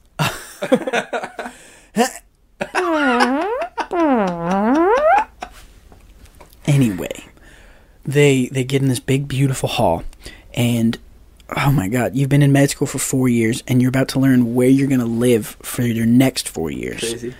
and how it's like sorority rankings like you you rate them and they rate you and then Right. they match you up and everyone's so nervous cuz everyone's just obviously super smart and, and successful and so it's like a there's a buzz in the room and it's nuts and you don't know where you're going until they call your name and some places will do you have to read it up there for tulane for my sister they give you an envelope and you can go back and open it at your where you're sitting oh, And Oh, you don't hundreds have of to people read it out. not for some places you don't. So there's hundreds of people in this room, and like we're sitting there, and then oh, like these people right next to you will jump up screaming and crying, and then these people will like be running out crying because Yeah, they didn't yeah, get what they want, and everyone's like, oh my god, it's it's truly. I just kind of want to go just just to uh, be a part of that energy. It's it's horrifying. So the first time I was explained, that's aw yeah. So that's awesome. There are but dogs the- that live upstairs. Okay. The first time I was explained to this, I thought that everyone had to go up to this podium and, you know, essentially open up an envelope and like, okay, you've been placed here. Some people have to do that, But And- I didn't Yeah. I didn't realize you were notified that whether you get placed or not like a week before. So I thought the people cuz you're not necessarily guaranteed to get placed. So I Right. thought like but you know people- you matched, Right. and then you find out a week later. Yeah. So I thought the people who didn't match still have to go up there and it's like uh Tim Jenkins you You're a have- fuckboy. Go home, you stupid bitch.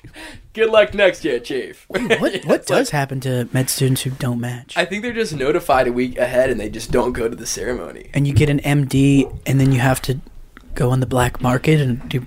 Yeah, you just like chalk back up into the, you know, just throw it back into the pool, and you have just do it. You, You know, wait, wait a whole year. better luck next year. Yeah, exactly. You do research or something to make you more attractive as a candidate, and then you go. I think that. I mean, that's my understanding at least. That's what that's how Kelsey explains it. That would suck.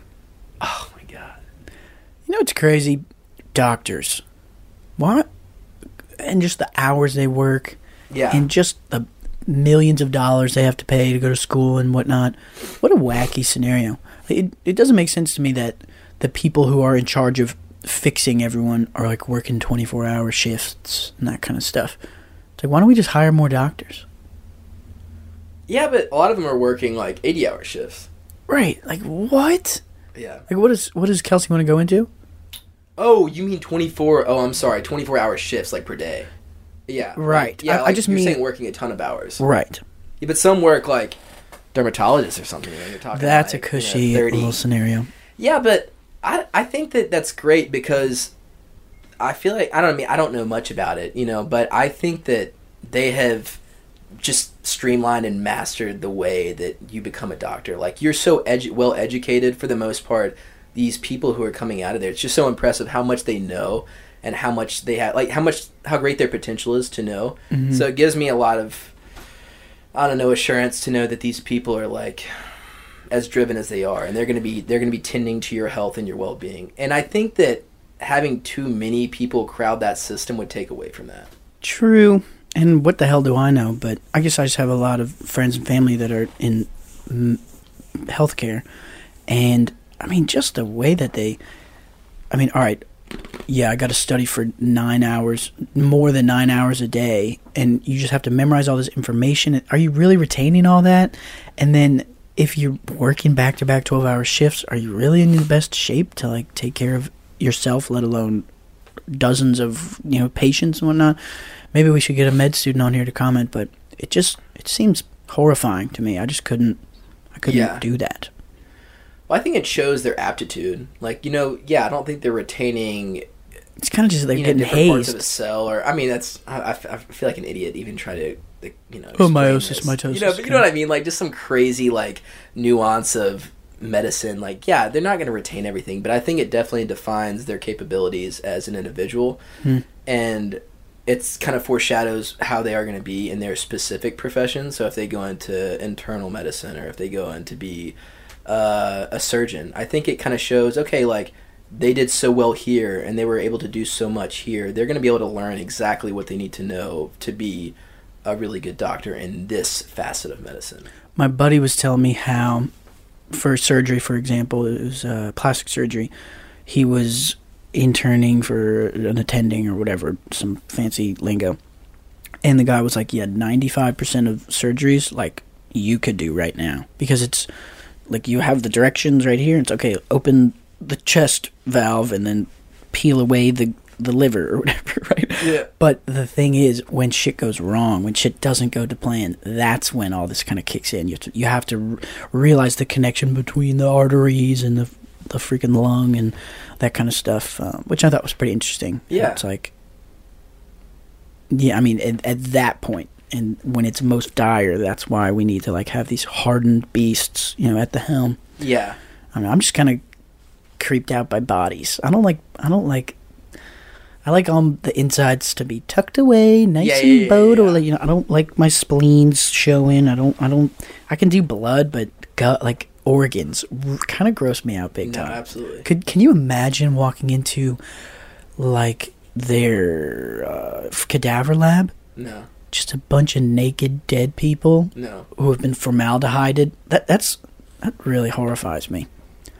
Just slicing yeah like this person is just totally like dehumanized like you're just like hey like let me throw you on a table and like but that's why we're Necessarily. so that's why we're so advanced because we do this kind of you know I, mean, I feel like that's why we're so advanced because we do this kind of experimentation and Imagine the the kind of first wave of people to start experimenting on corpses, like Yeah. in the whatever 1600s, whatever it was. Oh, Billy's dead. Slap him on this horse. Let's chop his balls off and see see what's inside. I don't like Billy anyways like fuck it Ugh, not for me. Are you an organ donor? yes Me too. Yeah, Good for you. Might as well, right? yeah. Like Come I don't on. care. I say that like I don't care if you examine my body. Like that's fine. Whatever. Right, because you you you can't take it with you. You know, Yeah. you might as well Right. be a positive impact on exactly on this Like, dimension. Let me do something good before I die. What do you think happens when we die? Ooh, talk about metaphysical. I think that we all go to heaven. And it's a frat party, and there's 80 virgins. Everyone's naked. no, it's uh, I don't know. I don't. I, I, I like to think. Yeah, I know you don't know Yeah, yeah, yeah. what happens when we die. I'd like to think that. I'd like to think that we just all continue the growth and development. That's what I'd like to think. But I mean, obviously, I don't. It's I have definitely no- not nothing. It's not nothing, right? How could boring? How boring is that? I know, but it could be. No, but it could not be. It could. What? It's just blackness. Absolutely.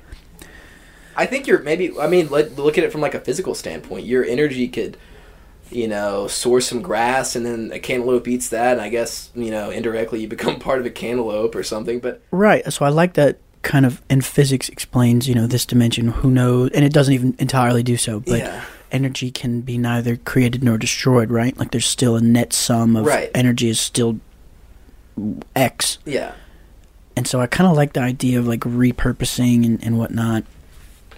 I I, think your ego probably goes away, right? It's not like like you don't go to heaven and you have all your memories still and you get to meet everyone you ever met. I don't know about that, right. but gosh, Pretty sweet though if it did. You know, you just like go to heaven. And it's just like this dope place where there's no like no issues, and you just like kind of chill and like just do G stuff all day. you like Just jam and make love, and yeah, and then it brings you back. and It's like, well, maybe heaven is a place on earth. maybe we should just do that here. Like if that's the ultimate ideal, which Yeah. I think heaven is a metaphor for, four four six six six six six six six. I think heaven exists in this dimension. Same with hell. yeah.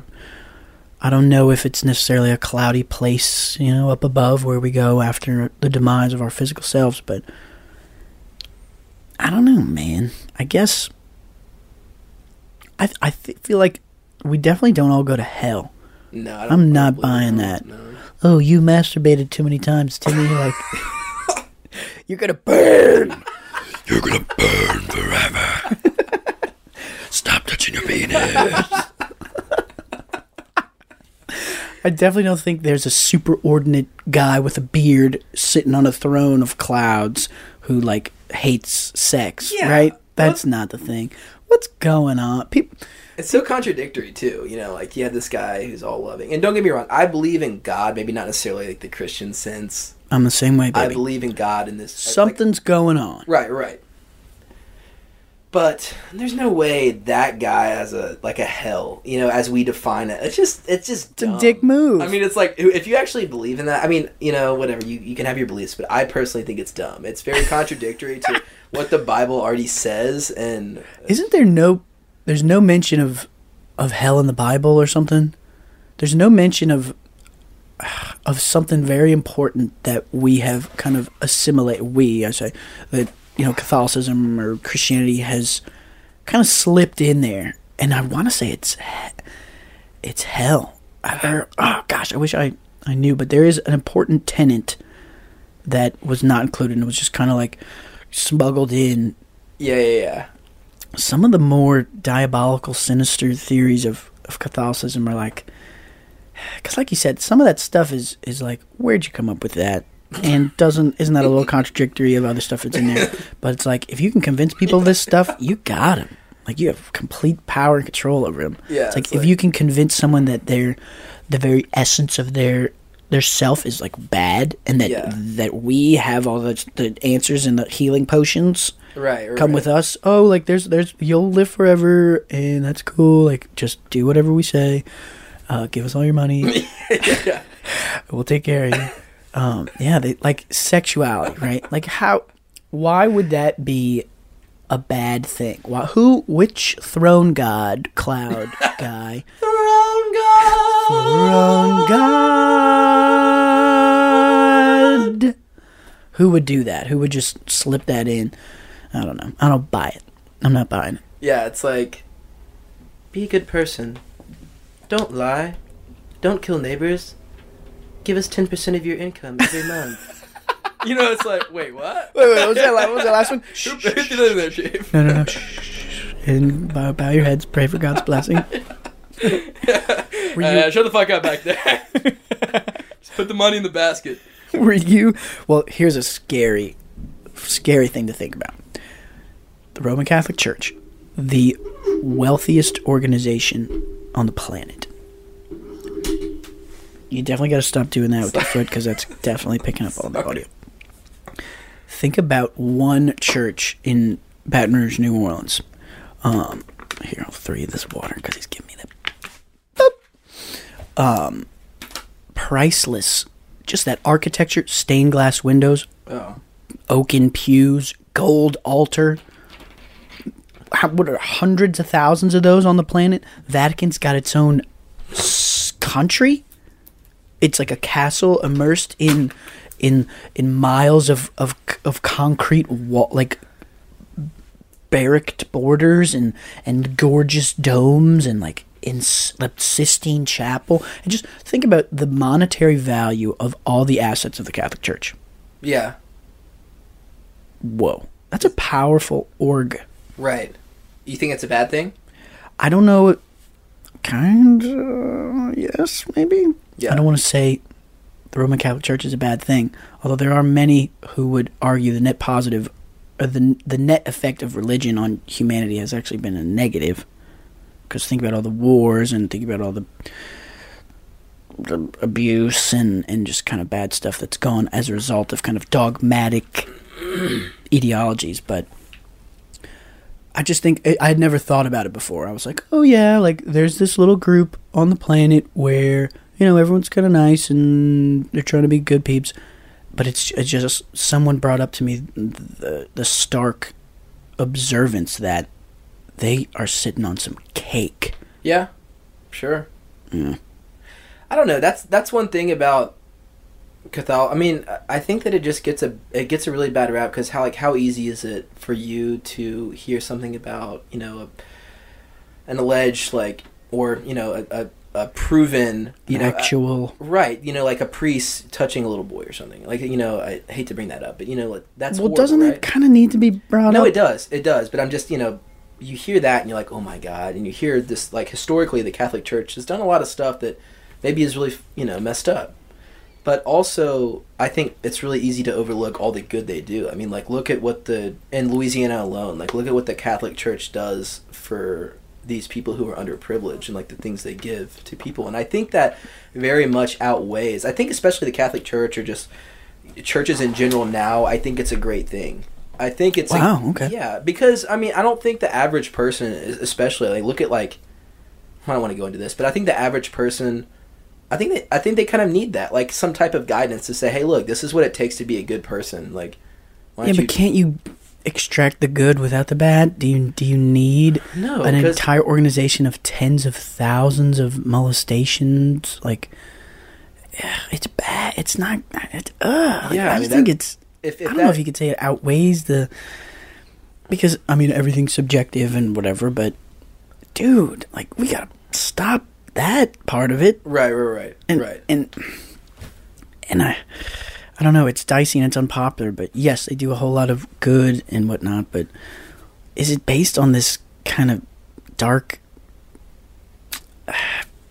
like energy that's kind of it, it? It has to be ex ex, something in like this horribly unhealthy way. Like, does it? It doesn't have to be like that, right? I mean yeah, if there were any other organization like if nike were if those employees were like raping children we would be like whoa stop and we would put an end to it immediately but it's it's a different organization it's got this kind of cloak it's got this force field protection over it where it's like oh it's a religion so so so we can't go there we can't touch that i don't know man i don't i don't i don't like that well, yeah. I mean, it's not like they're immune to. No, I mean, yeah think- they are You think?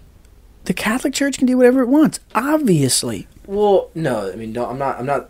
Gonna, I I don't know enough about the Catholic Church to sit here and defend them. I don't know how many cases they've had, like you know, specifically with sexual abuse or you know. And I, I think tens of thousands is of it really that much? it's a bunch, and those are the documented ones. And this is a 1900 year old organization. Sure.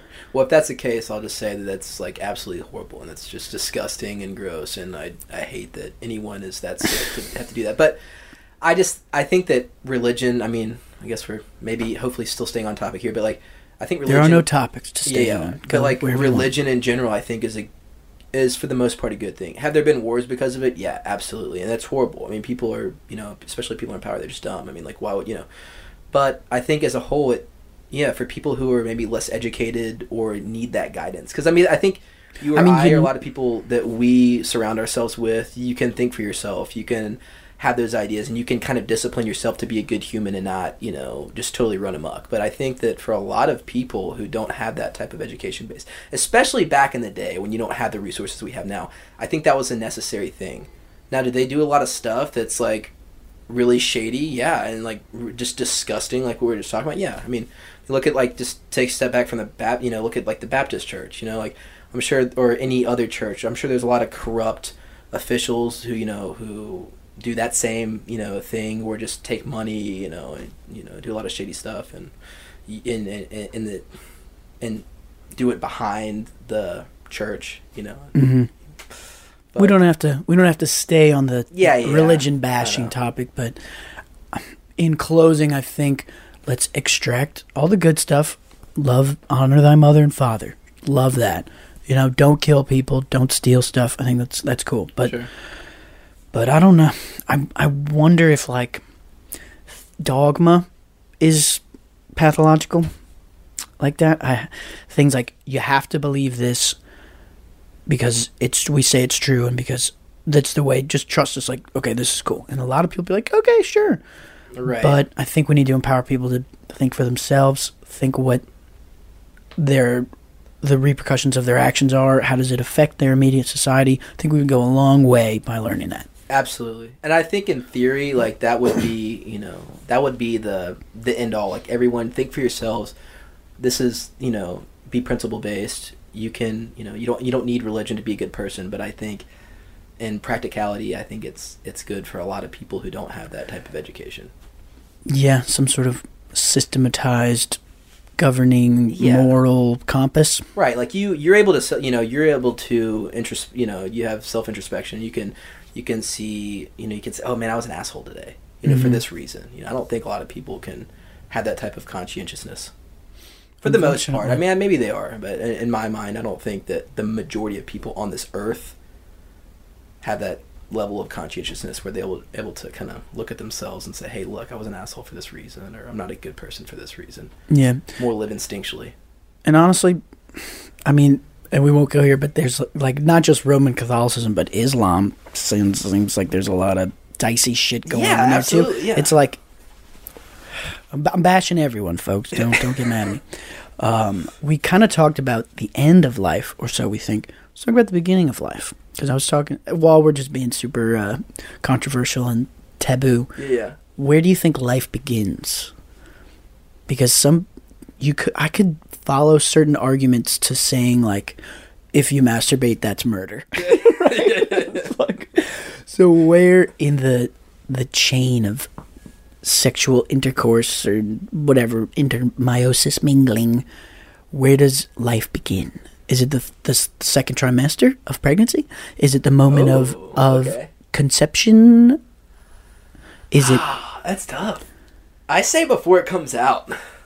Yeah. Before okay, before you, they poop it out. Yeah. I think you have a living being inside you, but if you're talking, I mean, if we're talking about, you know, we're talking about abortion. Yeah. I think that, you know, of course. I mean, that's not was a question, but like, we're talking about that.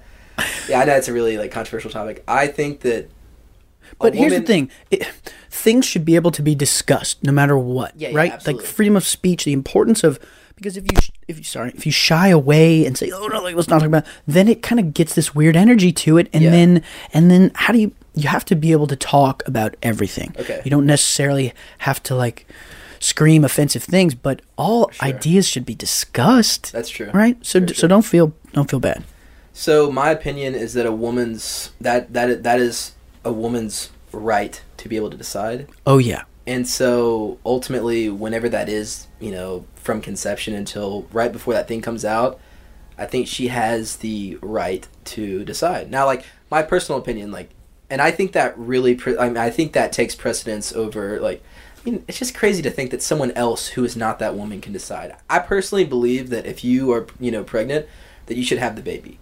But I think my views subside to Whatever, woman, yeah, yeah, that woman's her view temple. her right, exactly. Definitely. The fact that Uncle Sam gets to helicopter down and say, no, like, Yeah. here's what I say because Right. of my lack of separation of church and state. It's like, whatever. Yeah. Um, What about you? I, I definitely, I'm definitely pro-abortion. that's that's how you get have pro-choice that people. That's how you get them to say, "Oh, you're oh, so you're pro-abortion." Oh, you would. You would be. no, come on, pro-choice, hundred percent. Who am I to tell you what to do with your body? Right. I think it's kind of dicey if you, but I'm I'm just I kind of love drawing attention to the arbitrary nature of our morality systems, kind of mm-hmm. in like these kind of darker, murkier corners, because it seems to be pretty dicey to to commit abortion if it's like third trimester or whatever, right? If if there's a heartbeat and, and all this kind of stuff. right. But it's like, so what make what, you kind of have to just arbitrarily draw a line based on on your own disgust like, sensitivities, I guess, because because like I can definitely get on board with just with not committing insemination and and not fertilizing the egg. I think that's cool, and like that's not murder or abortion. And then when, but it's still on the same continuum, right? It's on the same spectrum. Yeah. Over here, all the way on the left is like two people who aren't even looking at each other, and all the way over here is a baby is born, Right. and yay, happy. It's a girl. Per, Yeah. You know, pink confetti everywhere. Where is the middle where it's like, okay, now you have to have it. Now you you can't have it No, I get that. and I guess I just realized it's such an uh, an arbitrary line to draw. I guess you just gotta draw lines because that's how you make decisions. Um, Yeah, it's definitely more real when you you know you get what what's the thing where they put the they put the machine on your belly and it's called a. Oh come on! I should know I this. keep want to say mammogram, but I know that's like, yeah, it's mammogram. and that's something with like a no, it's ultrasound. ultrasound. Yes, twenty points for I have Gryffindor. no clue in any of this kind of stuff. But yeah, ultrasound. Like, I mean, if you're seeing this baby and it, like, yeah, it's like formed and has a heartbeat. Like, you're like, yeah, okay, this thing's developed and it's more.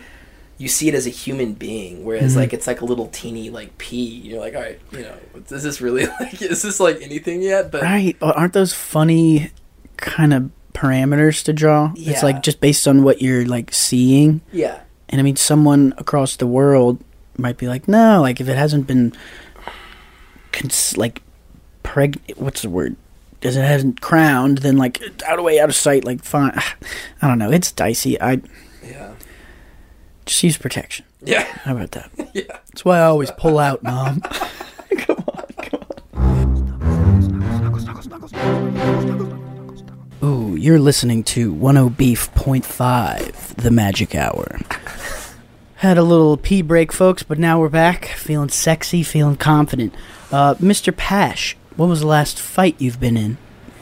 Um, I was 2011. I was a freshman in college. 2011. No, it wasn't. It was actually after that. I got in a skirmish at a bar. I was walking by. Skirmish. And this guy who I never saw in my life, he must have like thought I was someone else. He's kind of like bumped into me hard, like where you know for sure, like he did it, you know, got issue. And I was like, okay, whatever, let it go. Got a drink. How big's this guy? Maybe a little taller than me, just Uh-huh. like about my height, you know, kind of like stocky. Your but, like- height? yeah, that's it. Right? My height. Height? I said height, huh? I said height. Anyway, keep Sorry, going. that's weird. About my height, and um, he, yeah, he like bumped into me. So I, whatever, go get a drink, come back, go get another drink, and he does it again. And so I just walked up to him and kind of put my forehead on his forehead and like bounced him off. Whoa. And then one of his friends came in with a bow, What the f- bowed me in the face. But it was one of those where like I was so amped up that it just didn't even do anything. Like I just Can't even like feel it. came across my face, and I just made eye contact with this guy, and it was like with all his That's friends, so right? sick. I love that move. And I it's was- like, it's like what? Oh, Oh. what was a butterfly giving me eyelash kisses, yeah, or was that your bow? and it was, and I don't fight. Like I just, I've never been a, an aggressive drunk or you Mhm. know, been that kind of Yeah, but if people are fucking with you, you gotta. Right. But I remember this vividly. I in the back of my mind, I was like, he was with all his friends, and my friends were at the other side of the bar. I had no clue what was going on. I just remember thinking, like, I don't know what's going to happen to me, but this dude who just bowed me in the face is going to get destroyed before. Like, I like I was like, I don't, I did not care about anything else, and so, yeah, Wait, so there was a, an abeyance, like a, there was a an off period. like where just everyone's like, oh my god, like what's going on? Kind of like surrounding, you know, like making a circle. Okay, so it's not like y'all disconnect. Like it's all right. We're still in the scene. Right, right, right. All right, So I just, I remember I get this dude in a headlock and kind of the bow dude. Yeah, the bow dude. And then finally, I like get him like by the legs, and I just drop this dude right on the concrete and kind of like start going off on him. Like I'm on top of him, just like whatever. And then meanwhile, all of his friends are like hitting me in the back of the head. Been but there.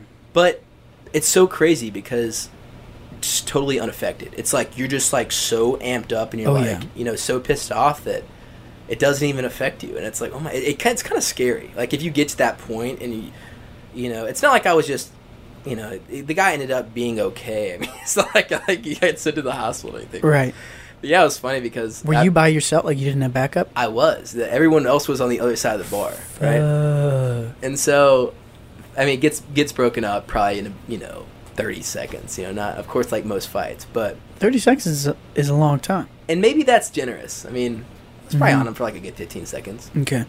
Anyways, whatever. So we get we go out at the bar. I think I knew it was at JL's, and uh, Love it. yeah, shout out. Talk about shout out. But um, and so they all get kicked out, and I got to stay in, which is great. It was more like a hey, like fuck you, you know. Wow. Mhm. Because you have deep, you're going deep, deep, with boys deeper, there. yeah, deeper connection, Dude, yeah. it's so wild you say that. So many things I, I connect with there.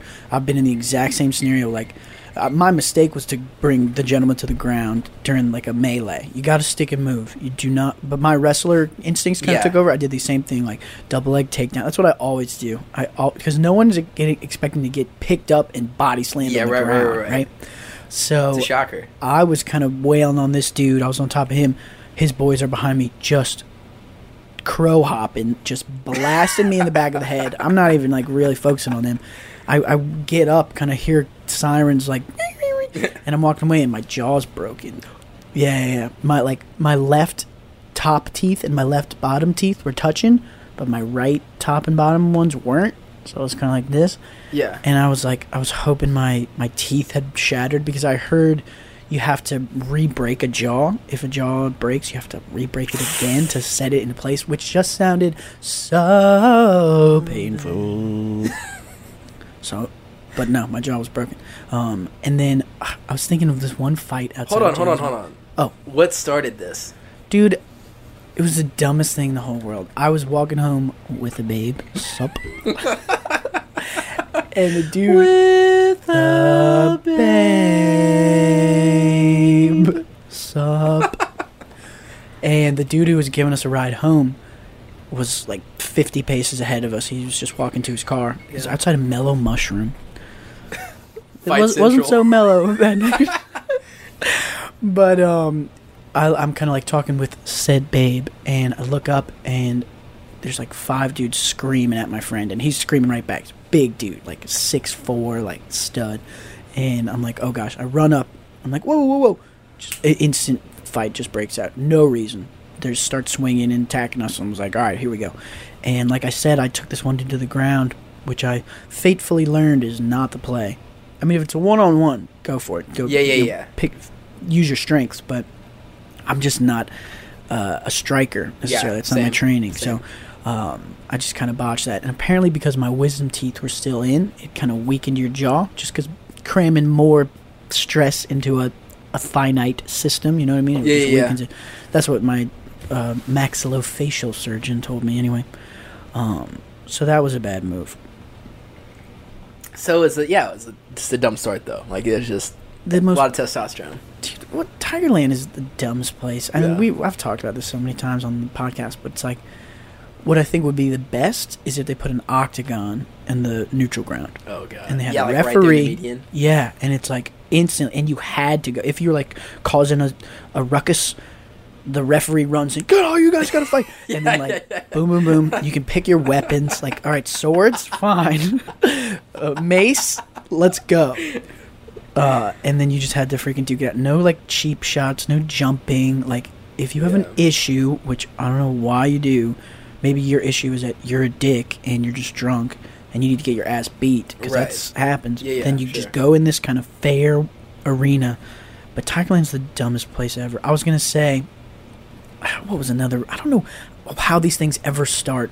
It's just a bunch of morons hammered. But it was uh, Bama. It was Bama game day, or maybe it was the night before Yeah. and I'll never forget this dude's face. But there was he, these Bama guys were just being such tools, and it was right outside JL's, and I was with one of my buddies, and and I, a little like what was the word skirmish broke out, a little ruction, and like blah blah blah, and the kind of cops come, and it was all these dudes' fault. I do remember just being inf- infuriated because these guys had just picked a fight and were being so horrible, and like made the first moves and everything, and then they like get away and they did such a Bama boy job of like talking to the cops and like oh just like that sleek frat kind Yeah, of yeah, yeah, yeah, yeah. entitled oh and they get in the car and they're driving away and this dude's face and he goes he like sticks his tongue out and like goes ah, at me like we win. And I I was like blood boiling with anger man. I was like so mad. But yeah what a what a weird place. God, did you not like hop in your car and immediately chase this guy like down to his house, scope it out for a couple nights, and just like it was like just one of those moments where you're just defeated and you can't yeah, you can't, can't, do like do nothing. Makes me gives me the giblies just thinking about it. Ah, gotta hate Bama. God, I hate Bama. Oh, and they're so good, and they're always so good, and they're gonna be. Aren't there some sort of checks and balances that need to like occur? Right, right, like How- the draft system, or Right. Like, how come? And I, Nick Saban's my top three least favorite people in the world. yeah, he's so good. Nick Saban, DJ Khaled, and oh wait, who's my number three? I forgot. It's either the dude from Parks and Rec who's always screaming in like the last two seasons with the lazy eye. Is it him or is it? I don't know. Maybe maybe I'm becoming a less hateful person and I'm forgetting my my lists, but I don't like those three people. yeah, yeah. Never seen Parks and Rec. Wow, I'm not up on pop culture. I'm not like I'm just dude, Parks and Rec, it's like The Office times ten. yeah. It's like The Office, but it doesn't have fucking Michael Scott in it. People get mad at me for saying this, but I, I can't stand Michael Scott. I respect him as a performer. I appreciate his innovation in just creating a whole genre of humor. It's like the uncomfortable, oh my god, cringeworthy humor. I, I, okay, like kudos, snaps for you, man. But it just makes me feel so horrible. I hate it Yeah, yeah, yeah. but Parks and Rec takes the kind of office mockumentary style, but it's a little more. They like get out of the office way more, and it's it's hilarious. Yeah. Ron Swanson, Tom Haverford, Andy Dwyer, April Ludgate. Come on, oh, I love me some Parks and Rec. But um, what were we saying before that? Something sick. I forgot. Went into fights, and then we talked about No, I was gonna say something dope. Bama. Read about Bama for a second. Nick Saban, three people you don't like the most. Oh yeah, okay. Who are the people you hate the most? Who are you? Dude, that was a nice recollection. yeah, yeah, yeah. swam right back there. Um, who are your Um, least favorite people? Like, who do you want to just rock in the face? Probably Donald Trump. I know that's really controversial. No, that's a Controversial, but I just you know buffoon. it's just you know and and uh, this is what I don't like about how people take this is that you say you don't like someone then and then you it's like it's like you th- most people think okay you don't like them then you don't like anything about them you know I'll give the man credit he's done a lot of things for the country but I just do not like his character I think he's a shitty person I think that He's a moron. yeah, I mean, like the country right now is doing well, and I mean, yeah, if you want to chalk that up to him, that's great. And I, you know, just whatever your opinion may be, I think he is a good executor, and I think he's, I don't know, I just did not like his character. So that's number one, Mhm. right? Number two, uh, who's the guy from North Korea? oh, Kim Jong Un. Let's go Kim Jong Un, number Il. two. Yeah, Kim Jong Il was I think his dad. Kim Jong Part Two. Kim Jong. Is that messed up? Is it? Goes back to the whole everyone's offended o- over everything now. Are you are you not allowed to like impersonate an Asian person's voice Right, in like a stereotypical way? I have a ton of Asian friends.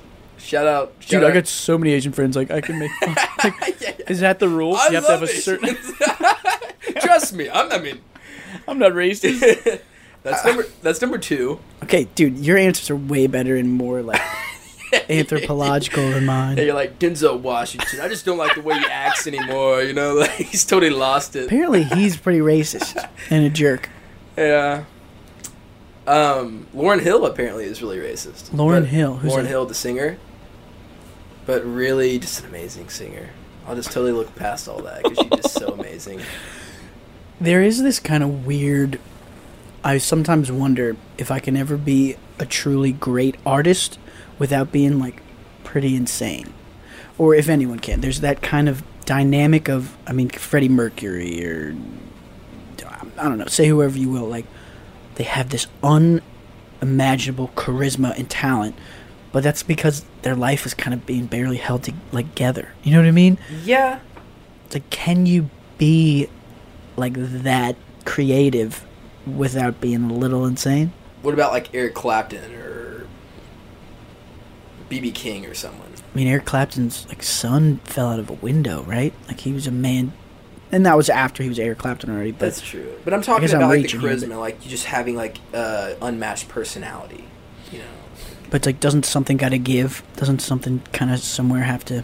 Yeah, probably. I guess for Like people who are super geniuses are also like nerd, like can't be particularly social, right? I mean, not not always, but Yeah, yeah. There's exceptions. I see what you're saying. Those like great greats.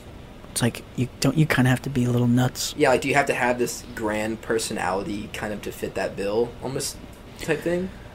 Yeah, or just is one part of you so accelerated that necessarily something's got to give Oh, elsewhere? yeah. Then I yeah, I totally agree with that. I don't know. Yeah, like the people who did these great things, I think that maybe their maybe their family life was shit, or maybe Mhm. they had no morals. I don't know. I mean, yeah, I think. Yeah, I mean, yeah, I think I think you're right. I think if you're that good and focusing that much time on one certain thing, I think that other things have to give. Yeah, Yeah. sure. Do you have any kind of who are your who are your favorite artists? Like your your your big personalities, like your heroes. Yeah. I don't know. You go first. I'll think about it. For me, I mean, my favorite performer of all time is Jackie Chan. I think there's no match for his physical hilariousness and just just freaking talent. Like Yeah. the things that that dude has done with his body, with his choreography, and Does his own stunts, right? oh yeah, Yeah. dude, he does. He, I just watching him. It's like that. If I could kind of take anybody's talent, it would be Jackie Chan. Yeah, yeah. I would love to be able to just do dance fight goofs Yeah, right. for a living. God, that's what I want. I just watched The Foreigner, by the way. Okay. Have you seen it? No, Jackie Chan movie? The Foreigner. The Foreigner. No, I have not. It was like highly recommended, and don't get me wrong, I don't want to take. Away I've from probably Jackie seen Chan. scenes from it, Okay, but but go on. it's kind of disappointed because like, Dude, this tell me about your hero. Oh, not a huge fan. Of I love work, Jackie. actually. No, no, no, no, no. I'm not trying to discredit.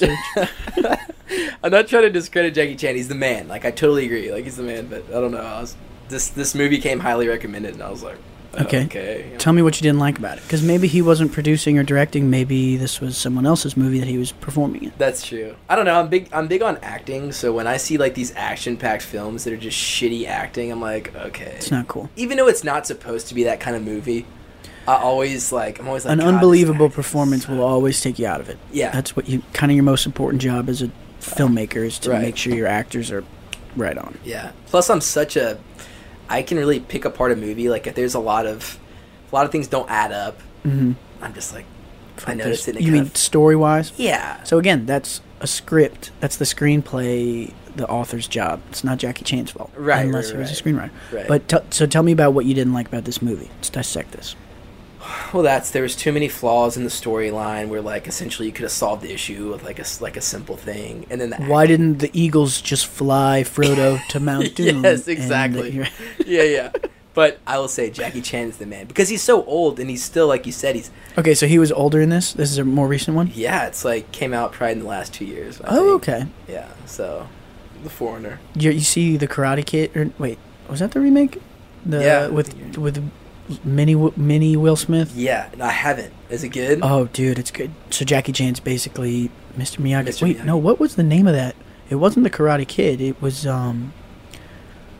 God bless me. If only there was some sort of internet that we could look this up on. It's not the Karate Kid. Maybe it's the Karate Kid. I don't know. But Jackie Okay. Chan plays the kind of Mr. Miyagi type stuff, and he's like still old. And I mean, you can. And part of why I love filmmaking so much is you can kind of really make action sequences very thrilling just based on editing techniques and cinematography and stuff. But the dude still got it. But I'm talking like, have you ever seen Drunken Warrior or Drunken Master? Uh uh Like Jackie Chan when he's like 22. Yeah, yeah. He's ripped up, always shirtless. Dude, there's a whole movie where there's like a a, fi- a style of fighting where it's like drunken boxing, Mhm. where you're.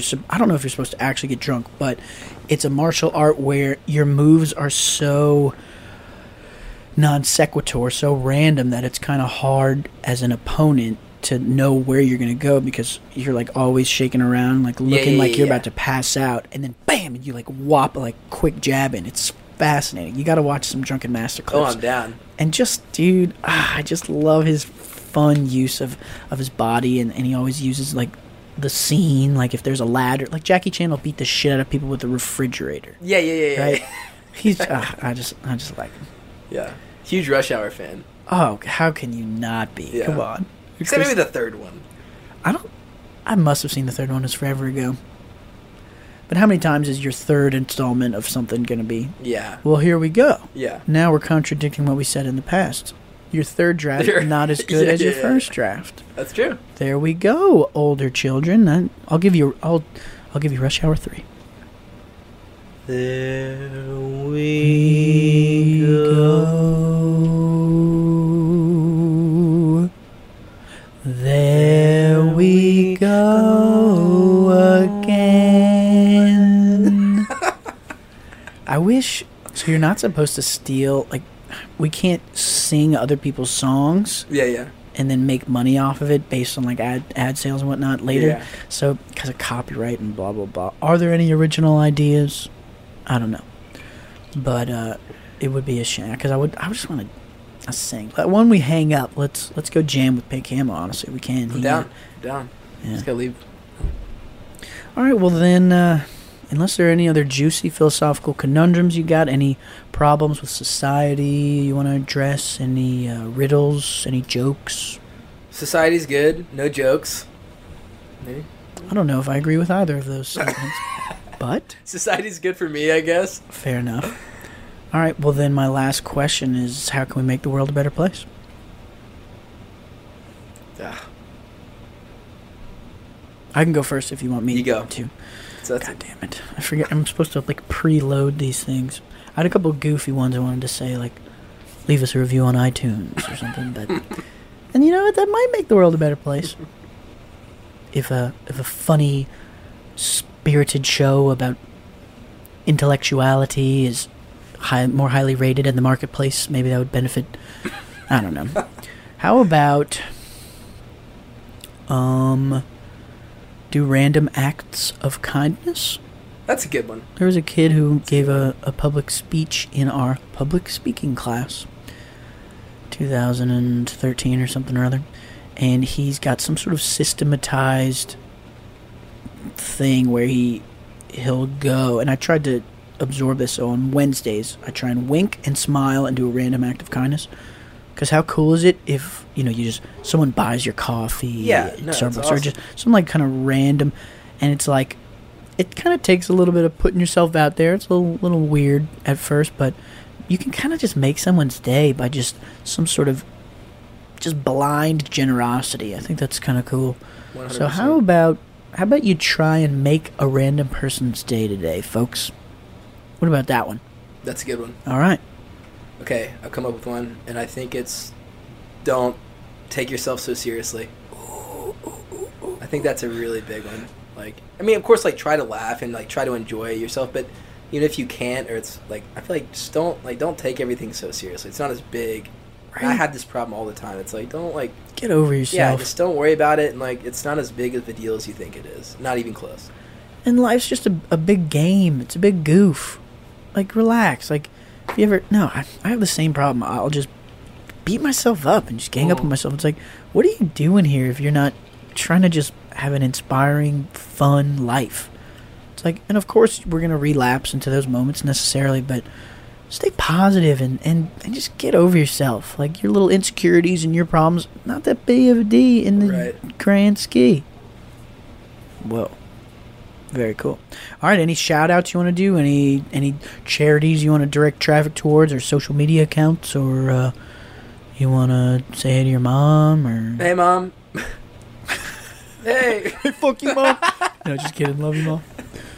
All right. No. that's it. All right. Well, thanks ladies, gentlemen, everything in between. Uh, this has been the 64th episode of the Snuggly McDragon podcast. We're going to leave you with a robot harmony. Be.